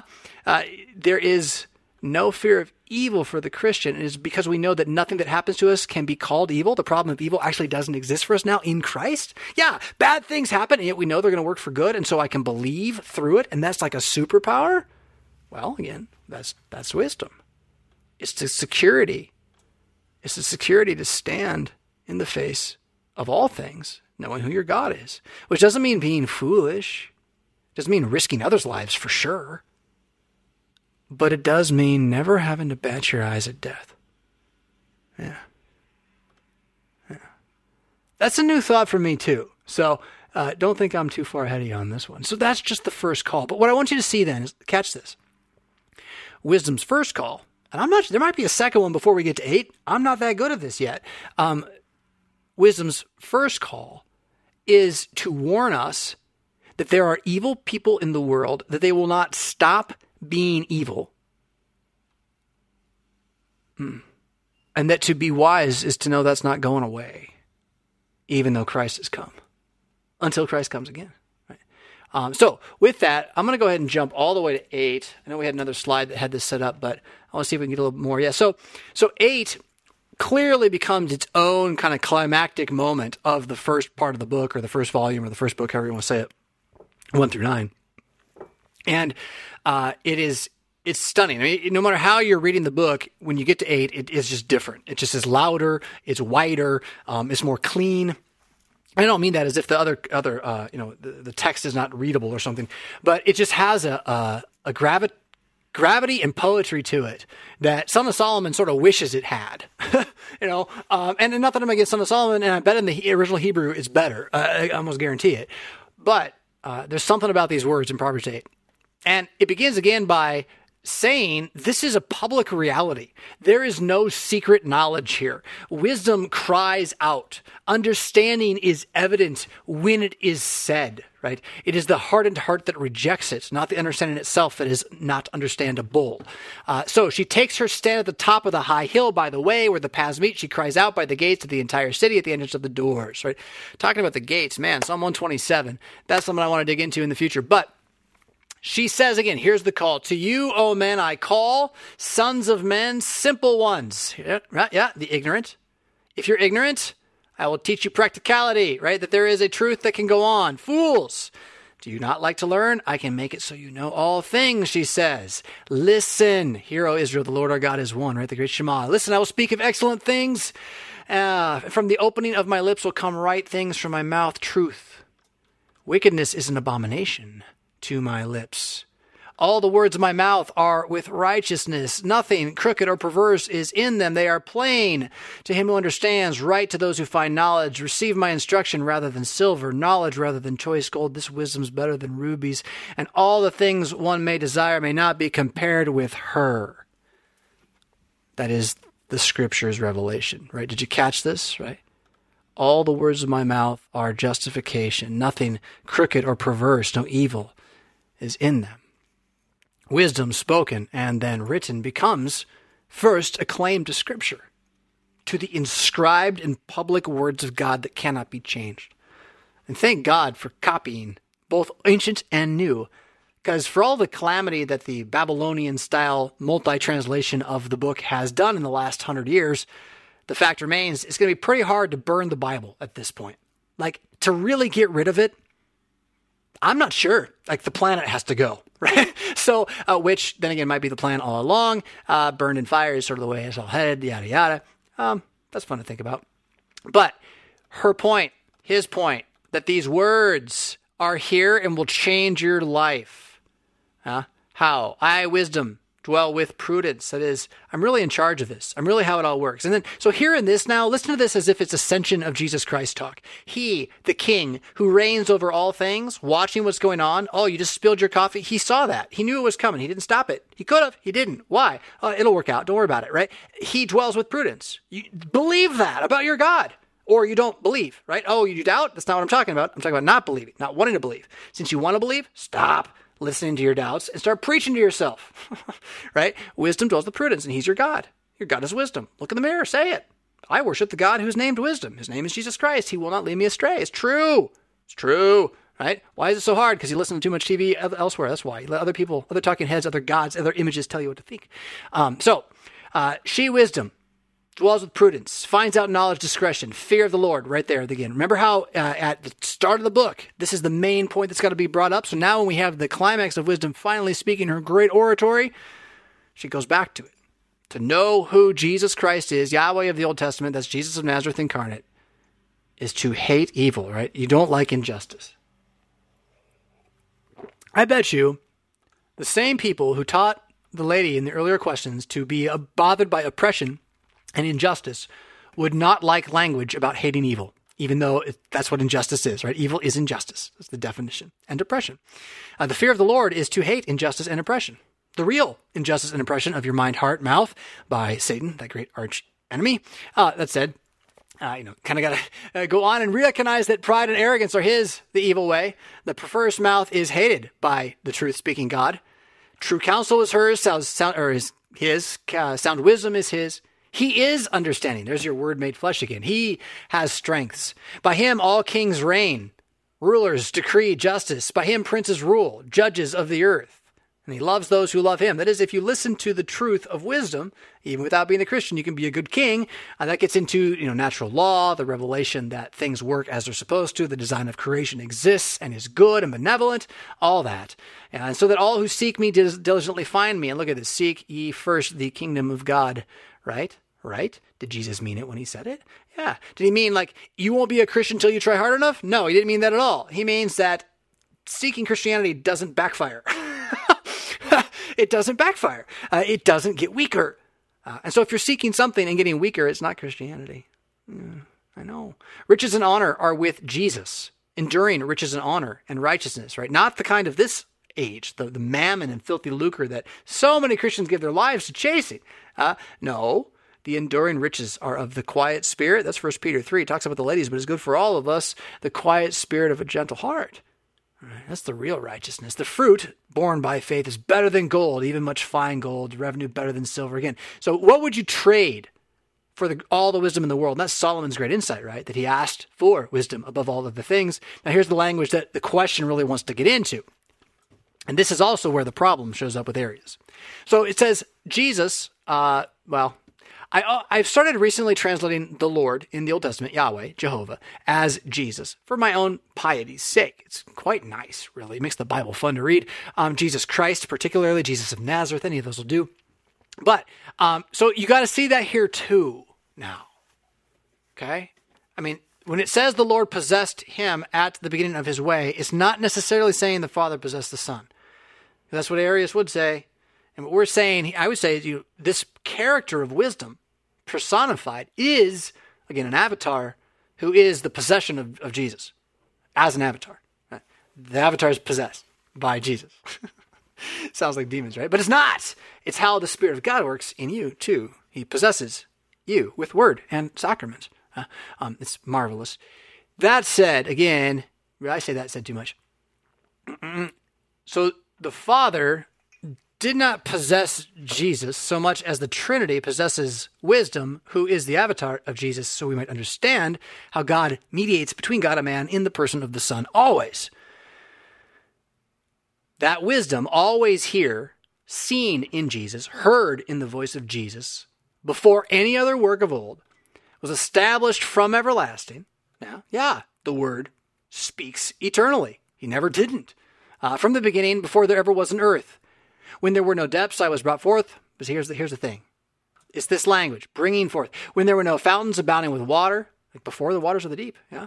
Uh, before the mountains were settled, before the hills, I was brought forth. While yet he had not made the earth or the fields or the primal dust of the world, when he prepared the heavens, I was there when he drew a circle on the face of the deep, when he established the clouds above, when he strengthened the fountains of the deep, when he assigned to the sea its limit, so that the waters would not transgress his command. Again, And all these big things he did.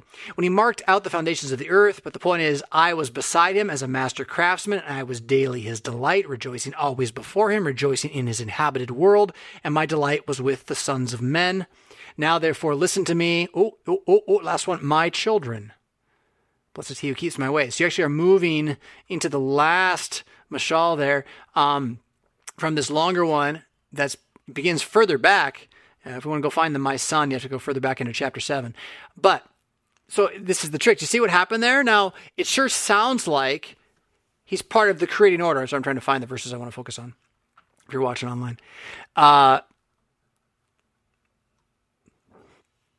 I have been established. Let's go to verse 23. What does that mean? Does that mean the eternally begotten Son of God, who was before time, and of whom there was not a time when he was not? And I'm pausing, and I'll say it again because it's really important, okay? It's not that complex. There was not a time when the Son of God was not. But to say that something has been established sounds like there was a time when it was not. But see, it says it was established from everlasting. Before there was time, right? Okay, so it does sound like him there. Um, before, but now before the earth, all that, that's fine. But then now, when he's there, let's go down to verse 30. I was beside him as a master craftsman, I was daily his delight. Now that's where it sure sounds like the Father and the Son working together, right? And my delight was with the sons of men. It sure sounds like that. And in that sense, yes, this avatar of Christ, who is Lady Wisdom, truly, um, is speaking. but like all typology, like all foreshadow, you have to be able to distinguish where the overlap stops. And the overlap stops at the moment that any of this language would lead you to say that there was a time when Jesus, the Son of God, pre incarnate, before he became Jesus, that there was a time when he did not exist and that he came into a being first from the Father. If that's your theology, this text is is going to if you're it's the best you got, it's not that good, and it's going to lead you into hell. is what the early church said, if you believe that, right? So that's that's where you got to be careful. But once you realize, okay, this is the avatar of Jesus, she speaks as Jesus would speak, but does not replace Jesus. And where there are distinctions in person and form, uh, then those are in fact shadows or uh, imaginings or speculations or or pre uh, foreshadows, right? All that kind of stuff. Uh, so that Christ, uncreated, indeed was with the Father, and rejoicing in the created that he was doing, as you hear of wisdom doing here but that wisdom, as a created expression of God, that when the Word of God engages and becomes and makes matter, right? That that also is a reality that's now built into the creation. I'd say fourth commandment is the place to start. Like it, it runs back up into the first commandment, but uh, wisdom is the fourth commandment. That the Father, who is Adam, is named after the Father from whom all things come, and that there's something about that reality expressed as creation, ongoing, which is wisdom rejoicing in the present, even in you, right? Uh, that this creation that God made, not a person with a soul, right? Uh, but seen and made for you by Jesus, who is a person with a soul now, right?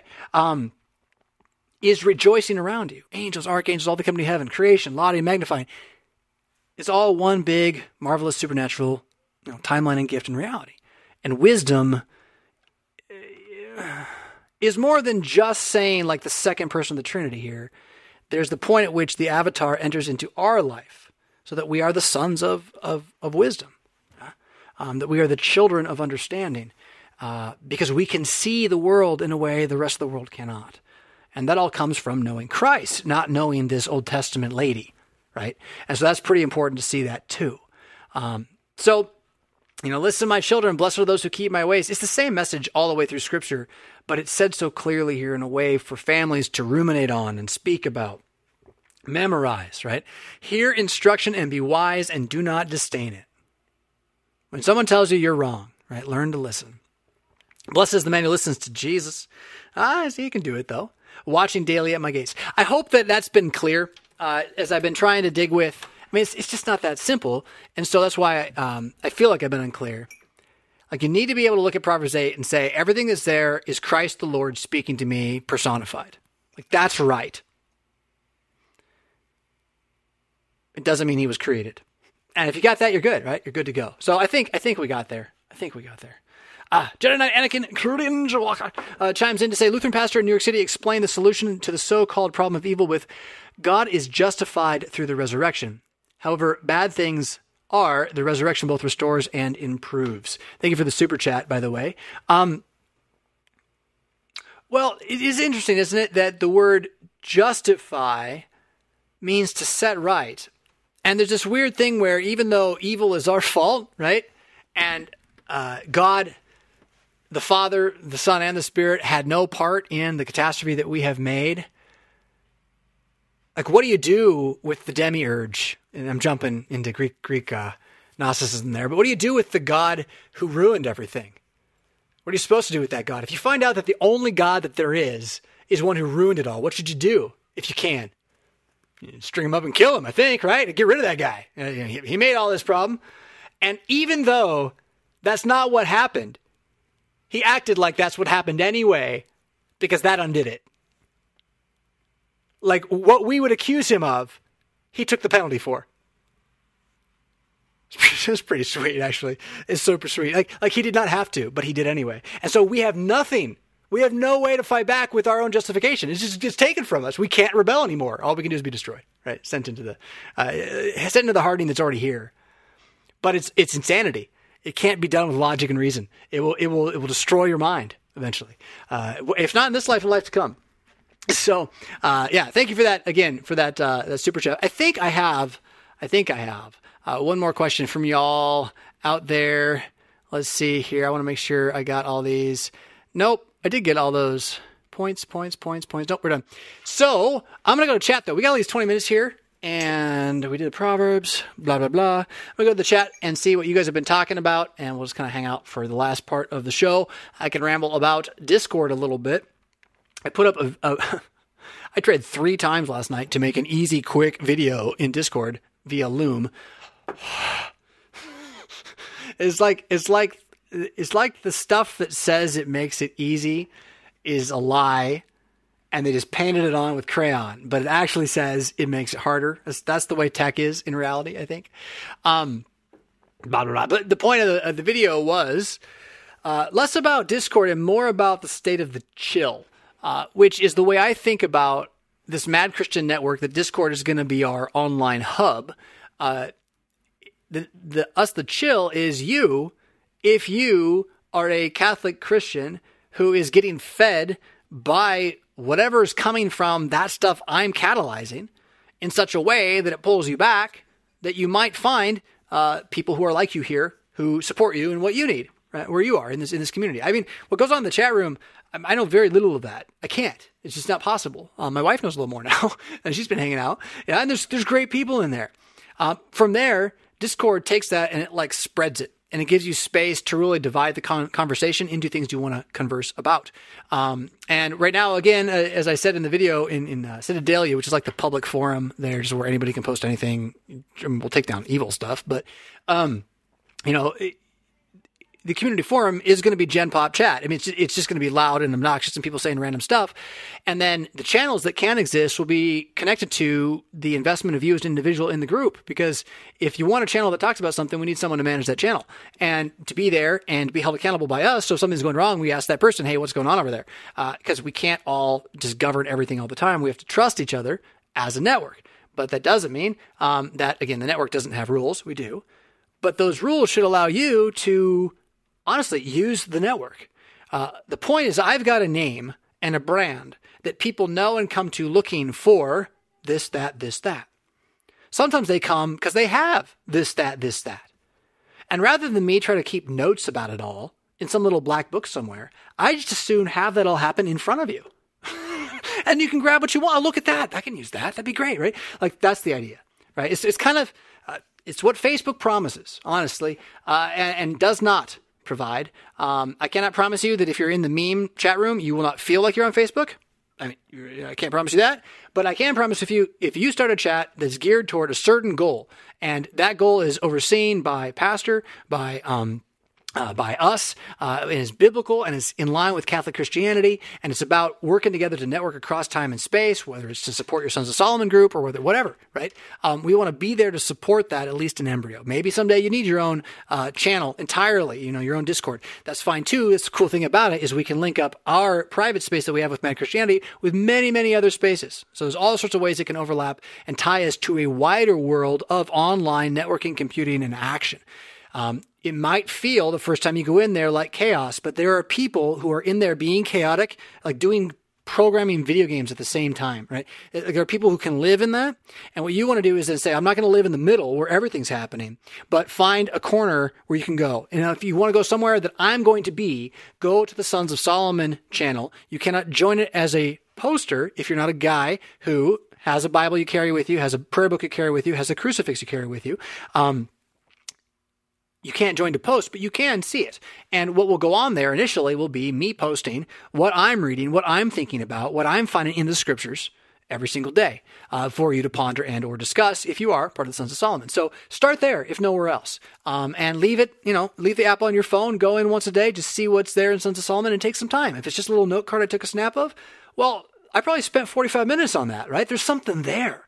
Uh, and I try to do it so you can read it and, and, dig out of it and then go look up the verse yourself. Yeah, all that kind of stuff. All right. Got another super chat. I want to recognize over here. Arshant Angel Fire says, uh, I've been daily praying the Psalms. Yes. Uh, and just tried singing and chanting them with the point in the LSB, which isn't a bad thing. What tones do you suggest for the ones you laid out in the, in the SOS? I speak them. Um, I chant at church. I think that, that when you're doing them in group, chanting is, is fairly important.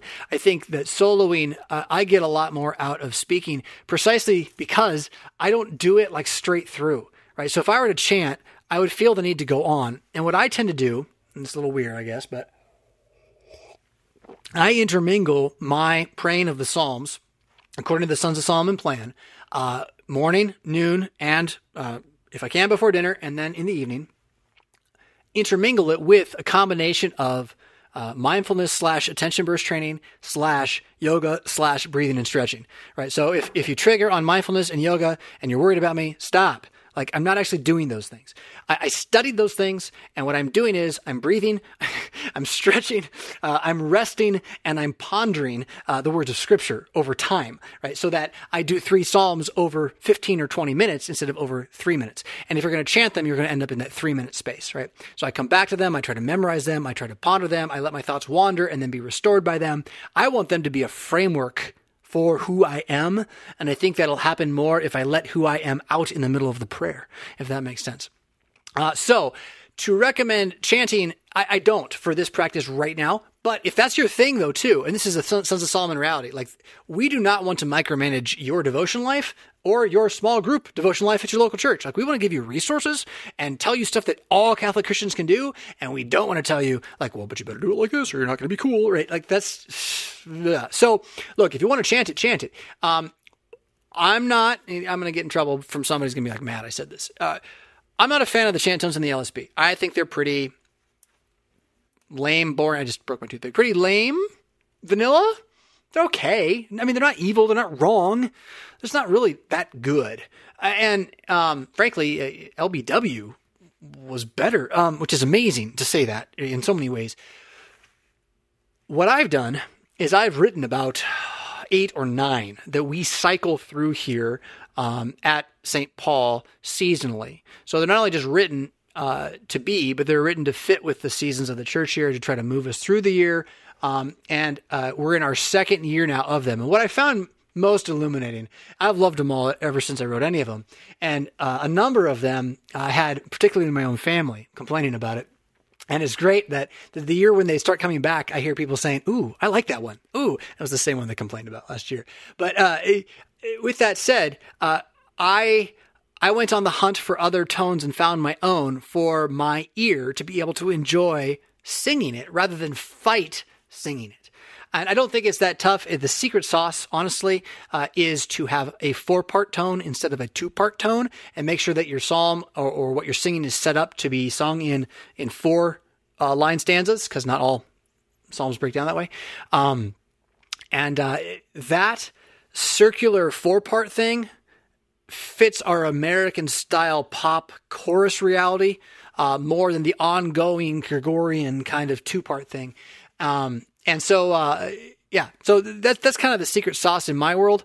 Um, and then one of the other things that you can you can do, and it's really not that tough, is you can take whatever your favorite song in the world is right now. Like I don't care what your favorite song is. I don't care if it's evil. Right? We're not doing this in church. This is you. Right? Okay. So what's what? Um, here we go. Let's um, Ed Ed Koren uh, just popped into my my head. Um, we'll do I see fire. Da da da. There you go. There's three notes. Da da da. Da da da da da. So da da da da da da.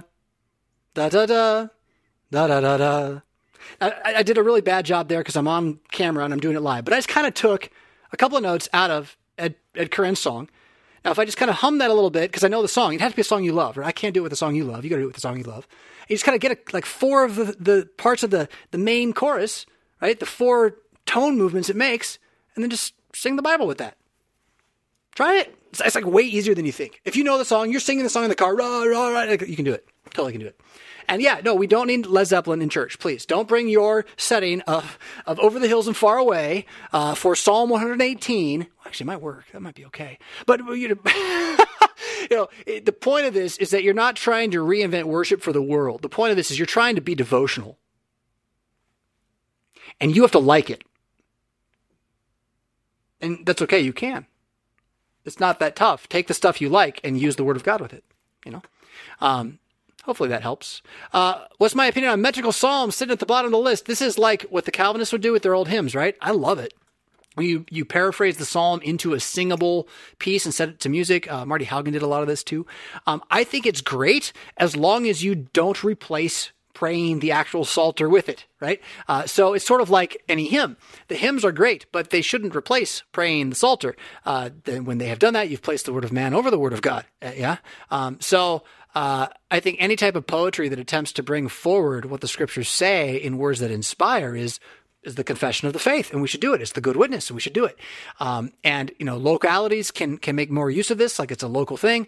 Um, we don't have a lot of this in our uh, in our church body, unfortunately. The LCMS, there's some, um, yeah. So, Mm-mm-mm-mm.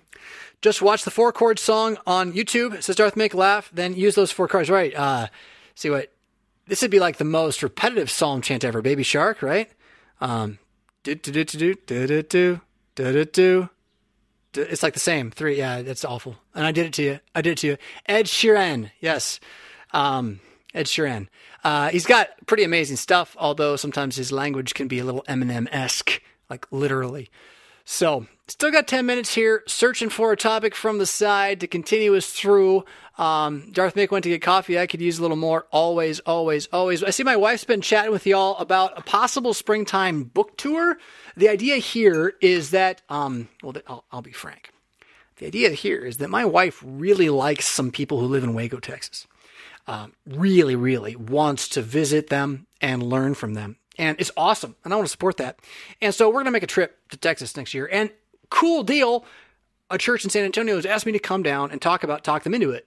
And so we're going to be going to Texas as a family on vacation over time, having one Sunday in San Antonio and uh, sometime in Waco. And we thought, well, what if we just tried to stop anywhere we could and talk on the way. Um, so if you would like me randomly to stop at your congregation sometime next spring, potentially on like a Thursday night, and do a little bit on, we can do anything. Talk them into it. You want to do without flesh? What does your congregation need broken? I feel like I feel like the guy. I remember house sitting a seminary student's house. He was like a second year and I was a first year. We just got there and they were going home for Thanksgiving. And my wife and I got to stay not in a cruddy apartment, but in this really nice rented house for like three days, four days. I remember watching cable because I didn't have TV or cable at that point, and I don't need it now for sure. Um, but I remember watching late night cable, and I was on one of those late like uh, Christian channels. Right, this is like oh dear heavens, early two thousands TBN. Does it does it still exist like this? I don't know. Um, and I remember this guy, and he was he was sweating. It's like a commercial. It's like a, a minute long commercial. He's sweating and he's shouting, and he's got these rags these prayer rags, and he's throwing them in the air and he's wiping his face with them and he's shouting how if you call this number, he'll send you. That's what I feel like. But uh, you know, I would love to stop by your congregation, particularly uh, on our vacation next spring, um, and uh, and have a chance to talk with you about any of the stuff I've done that you want to hear more of. Don't really need to debate things, right? Although a debate would be interesting. You want to set it up with a local guy who hates me? That'd be fascinating. Let us know. But by and large, I'm hoping to come through and just be friendly uh, and uh, encourage you on your journeys wherever you are.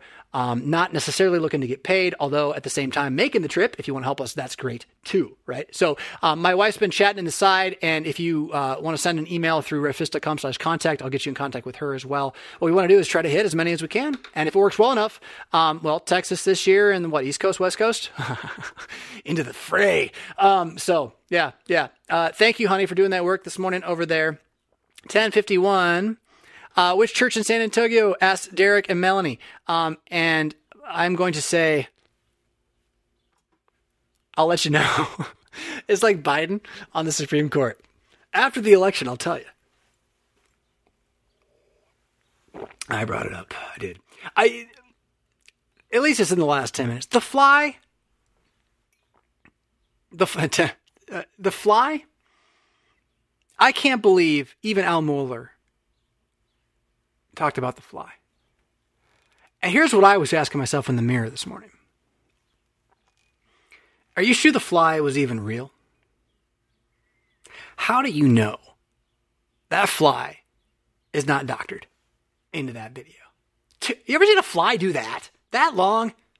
You ever see I have a guy have a fly in his hair that long and not notice? Now, maybe it'll happen. How do you know? Did you ask Pence himself? If they had, if you read the New York Times piece on someone in the room saying, I watched the fly for two minutes in the room, oh my gosh, and the second corroborated witness, oh, I swear, it's published in the New York Times, it's published on CNN, it's on Fox News. Why should I believe that? What have they done that gives them the credit for me to think that they wouldn't do what a transposed fly Marvel style onto this debate. Now, I don't think that's actually what's happened, but I want the point to stand. We have no reason to think or to trust them not to do that. Whoever's up, wherever. You live in Babylon, man. This ain't Puritania. You're in Babylon. And they can lie with computers through pictures. So the fly, we all covered the fly. It's the least important thing. You didn't even know it was there. You don't even know it was there. You know what you know? You know what you can know was there? The words, although they can fake that too. But the words of the people who spoke. And I, I, I'll just maybe close with this. I do not remember in my lifetime ever hearing anybody in any political office speak in pro-life terms the way Pence did. I have never heard someone be so clear. You already know what I'm thinking, right? You already know where I'm at. Uh, that issue, human life. What other issue is there? You want some other laws to protect humans who, who made it. Good for you. But there's all these humans that aren't making it because we're just butchers. So I'm going to vote for the not butchers, especially the not butchers who say, oh, we won't do more butchering. And then you go read their platform and, oh, yeah, they will. Of course, I mean, they're all lying, duh. Just who's who and what what. Hmm. Although I think Pence convinced me he's a Christian. But it's not up to me to judge that, is it now? Uh, no, no, no. And uh, the, the, point in all of this is to recognize it, we live in the matrix. I mean, it's not the matrix. You're not. You, we don't need to get pulled out and shipped off into some floating spaceship in weird, weird place. But you live at a time when they can make that screen do and look and say anything that they want at any time. And yeah, right now, the complexity of faking that many coverages of somebody's head with the fly is probably unlikely, but it's also not impossible now. And so the point is not, again, you know, did they fake the fly? The point is, why do you care about the fly? Why did anybody talk about it? That's the most useless thing. God should go all audio. Make us listen to these people talk. Do pure Joe Rogan, no video. Goodness gracious. Because it's just, it's just, the level of barbarianism that the discourse is in at this point. The mook, you know, the, the foolish man who laughs at the pain of others, that's civil discourse. Back and forth. Shouting, shouting. And that fly, man, I mean, here I go, right? But it says it all. Why are we even talking about it? I should change the topic. You got something else? Uh, let's see here. I turned you guys onto it now too. Um, don't watch TV, says Darth Mac. Good for you. I watched it on Twitter. I didn't see the fly though. I left before that. I couldn't take somebody. Uh, you know, I hate saying this stuff. Um, but it's so true. You know, it's bad when you're sitting there and you're like, you know, Hillary was more likable. She really was. Like, not it's not even close. It's not even like, well, it was neck and neck, but Kamala's just a little ruder like it ain't even close. Like, she is the rudest person I've ever seen talk in public on TV in that kind of level. Biden was dismissive. Trump is the orange man. She's a bad person. I don't think Biden's. I think Biden's kind of like a. He might have like that the grooming thing, right, and all that. But I, I, outwardly, he's not just like this constantly rude, vindictive person. Trump kind of is a constantly New York person. Um, I don't know what to describe the level of uh, of interruptive sneering uh, that that passed for womanhood um, in that conversation, and that would say, of course, I'm mansplaining now again. So, um, welcome to the team. Patriarchy, Team Patriarchy. Oh, I did want to mention that. So in Discord, we had um, Team Patriarchy. That's the T-shirt. Someone want to make a Team Patriarchy T-shirt so I can buy it? Um, do it. Uh, and I lost. Oh, yeah. In the Christian Discord, there was a question. Here's the question. So we got the Sons of Solomon, men committed to carrying a Bible, carrying a prayer book, carrying a crucifix, and praying certain Psalms every day. And that is there. You can find it in Sons of Solomon. You can start getting support. You can start your own men's group in your church, and we'll help you do it as best we can. Um, so all that, uh, contact us via revfisk.com slash contact. Um, blah, blah, blah, blah. There was a question. Can women join too? Now, forgive me for distinguishing my um, long my long walks. Ladies, we stand at the precipice of a moment in history. I'm not kidding. I'm not. I should have some really cool music. Like either we go down, like our Western civilization goes down beneath some other civilization that has violent warrior men or we acknowledge that men are going to do stuff and no, you can't. Until we let the men do that somewhere, somehow, we're going to keep watching this chaos. So while I appreciate it, I really do, right? The piety is good, but the instinct is wrong. So the instinct, I encourage you to channel, uh, to channel into a different set of prayers. Don't pray the Sons of Solomon prayers. How about you pray? Uh, I got to remember what I called it. uh, children of wisdom. I think that's what it was. Why don't you pray the children of wisdom psalms and proverb. So there is now also available in the Mad Christian Discord in Citadelia. I believe it is pinned. Uh, you can see a recommended psalm, a proverb chapter, and a, another psalm for ladies who are concerned about the future of Christianity and believe, believe we actually need the patriarchy back. Like we, we need a patriarchy. We lost it. We destroyed it very slowly over time, and look what happened. So, time to remember the fourth commandment. Uh, and and if if you want to believe that and pray for that, those three things that have been posted there, I forget I forget which ones are there off the top of my head. I know that all of Proverbs 31 won't hurt you. Uh, it really won't. If you're reading it every day for a year, promise you, it's good. It's freeing. You don't have to earn your salvation. You're saved, and this is who God wants you to be. It's so beautiful. So. Go do that, ladies, please. And then emphasize this, right? Encourage the men. When they're like, we're going to go do a men thing, and some ladies like, oh, why not? Why just the men, huh? Yeah. Is that wrong? Is it wrong for men to be men? Where did we get that idea? Then you complain that the men won't lead and the young men won't join the church.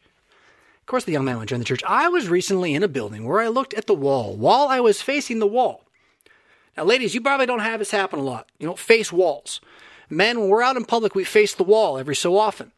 The only way to, to do what we're doing. We'd rather not sit down. We don't have to, and it's dirtier. Yeah. So we face the wall. So I was facing the wall and I looked to the side and there in the place where only facing the wall happens, right? So like it's not really a place where girls are. There is the girliest picture of a Bible phrase I have ever seen in my life. It was something that I don't even remember what it said because it was so girly. I was almost like ashamed to look at it while I, I finished my duties, right? And washed my hands like, now, what's going through my head there is is scoffing a little bit, but really what should go through your head is there is so imagine the 12-year-old boy who's in that same place.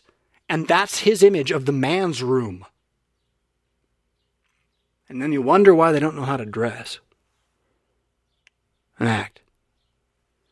There's been a war on manhood and pray for the patriarchy. We're not going to get it back by trying harder. We'll just be toxic. But these prayers, I mean, it's not been accidental those psalms that I've selected for the sons of Solomon and the stuff I selected for you ladies is not accidental. There is reason, there is purpose, there is power, a power the world does not know, the kind that lets grace and weakness live together, trusting in the design that God has in store according to his word and sacrament, right? all that. Um, stand on that. Stand on that. Uh, and let me say it differently. Sorry, I can't stand the hair in my face. I um, had a conversation with my kids in which I was trying to encourage one of them who was expressing fear about something. I was trying to, to preach the fear out of the kid. And I was trying to do that not by saying, you don't have to be afraid, or don't be afraid, or you shouldn't be afraid. Because I don't want the kid to go back and say, like, I have to somehow overcome fear on my own. What I wanted to do was to give him courage to believe in instead.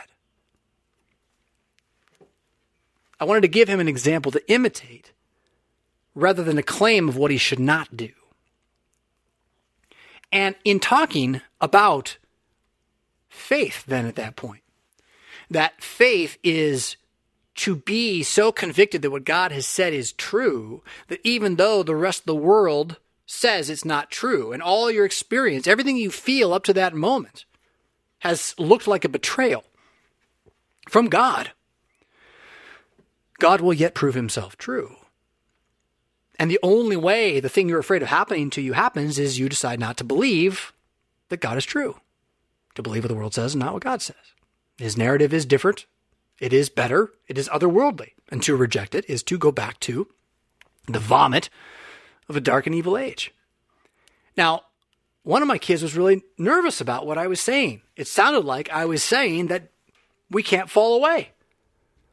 And since we know we can fall away, But we also know God has planned everything. We got into a discussion of election from there, right? Um, which is always difficult to get into because when you try to talk about election, it just gets confusing. What you want to do is not get caught up in the, the mystery of how election works and instead just believe it's what God has said. So that when you're going to talk about whether or not you're going to fall away, you can look in the mirror and you can tell yourself, Jonathan Fisk, right? That's how I would do it, Jonathan Fisk. You're never going to fall away. And I can tell myself that not because of me, but because that's what God has said to me. In my baptism, I know I will never fall away. And the only way I fall away is I stop believing I can fall away. Can I continue to say those words out loud while falling away? Yeah, sure. I can harden my conscience that way. But the, that's, that's like the excuse to try to avoid the reality, which is that the word of God does not deceive you. It will not make you fall away. So your hunger for it is hardly going to push you further from it. It is inspired by God for you to draw you closer to it. And then that again means assuming the promises are yours, not asking, not living in the, sorry, I'm a Catholic Christian, but I'm not a Roman Catholic, not living in the papist fear and uncertainty of whether or not you got enough grace to make it. That's a Baptist fear too, usually. But instead, standing upon the foundation, the certainty and the conviction that you are a resurrected human being, an inheritor of the reign of Jesus Christ, holy of holies, and you stand in the present age, frankly, a God among men, little g, simply by virtue of being tied physically to the one who is the God among men, Jesus. His blood flows in your veins now. God the Father sees that light, even if it doesn't feel so shiny. But the shiny is not the feely, the shiny is the verbal confession, the believing against the lies of the devil, which are louder and louder and louder. Rediscover how to preach to yourself is kind of where I'm going to take this one, then, right? You have the right to look in the mirror with the promises of Scripture and say they're true. There's nothing unchristian about that. You might surprise yourself with what you know you believe and how afraid you were to say it even to yourself. And how, if you can say it to yourself, it's maybe now less scary to say to somebody else. I'm just talking to the camera, but I think, I think, I think. Oh, I winked at the camera. Don't do that, Jonathan. I think it's true. Uh, so cool. Uh, if you love the show, if you love what I do, Patreon is really like a third of how I uh, fifth, fourth, a fourth how I make my life go around. Uh, and as I look into buying, I mean, I want to I want to get this thing on wheels, shaky, shaky, shaky, and solid and firm, right? Just, and I want to have things that do this so we can look at things, blah, blah, blah, right? That all costs money. So if you're willing to help out with that, Patreon is how that happens. Um, five bucks a month is the subscription for the show, and that really is um, kind of what we're built on. Although those of you who like to give that bigger number, that is super helpful. Um, I got an, uh, a email this week from someone who asked, "What about non-Patreon? I don't want to support Patreon. Are there other ways?" Yes, there are. So contact via email via, for that. Um, you know, the old-fashioned way does work, uh, and uh, we'll you know again contact via email if you want that information. But your help is needed now as much as ever in that the more that I do, uh, the more we see what can be done, right? And the more I want to then funnel into completing this project here, this studio, so that we can continue using it to forward of the Solomon gatherings and other things in the area that would bring people locally, start to hub locally, um, all that kind of stuff. So cool. That's Patreon. You already know about Discord. You get a free invite. Join Citadelia. Uh, it's chaos for the good of the world. uh, uh, take that with a grain of salt. Um, and um, I think that's all of them. Mad Mondays. I didn't mention Mad Mondays yet. The newsletter that is the newsletter above all newsletters. It's not because I say crazy stuff at the start. It's because of all the data mining that goes on afterwards, from the random stuff that actually might be useful to the most important things to consider as a Christian in this day and age. So you can sign up for Mad Mondays at revfisk.com. Just click on newsletter. I believe there's also a link below. Someday I should turn these announcements into videos that I just push play on right now. But I actually like talking to y'all. Yeah. yeah. So where can you find a link to the Discord channel? Um, there you go. Baron Albatross gave it to you. When you get in there, by the way, I've been trying to invite people directly to Sons of Solomon and they're showing up in Discord, but not in Sons of Solomon. And I, we haven't found a way to see like who's come in and make sure they're going to the right place initially. So if you get there and you're confused, it's new as a community, ask a question. There's usually someone around and you'll get an answer with a link, right? So it looks like chaos, but it's all hyperlinked to itself. And once you find your way to your home and a couple people can show you around, um, it's it's easier than Facebook. Facebook is way more complicated than Discord is. Uh, you just you just aren't aware of how much you've learned from Facebook over the last what twelve years? Is it that long? have we been away so long as our breath been so dry? yeah. All right. Cool. All right, everybody. Yeah, it, it is. Um, it is a blessing to be here with you, walking this journey. Uh, every Saturday, I I fear coming on. I worry I won't be able to give you what I gave you last time. I worry somehow that the man that's me will get in the way. So uh, continue to pray for me, please, uh, that I would overcome that fear with the knowledge that the promises that you speak to yourself and hear your pastor speak to you, that I speak to you, that they're also good for me. Uh, uh so that I might continue to do the work here as one who believes in the same hope, the same hope. He is risen. You are paid for. It means you're immortal now. He won't be long anyway, and the water sealed it, and the bread, the wine, they feed it. This is Christianity. You should join us. Stop wallowing. wallowing. Oh, I did it again. Stop wallowing in the muck with those who have no hope and lift up your head all the more as you see the day approaching. We'll catch you soon. Rock on.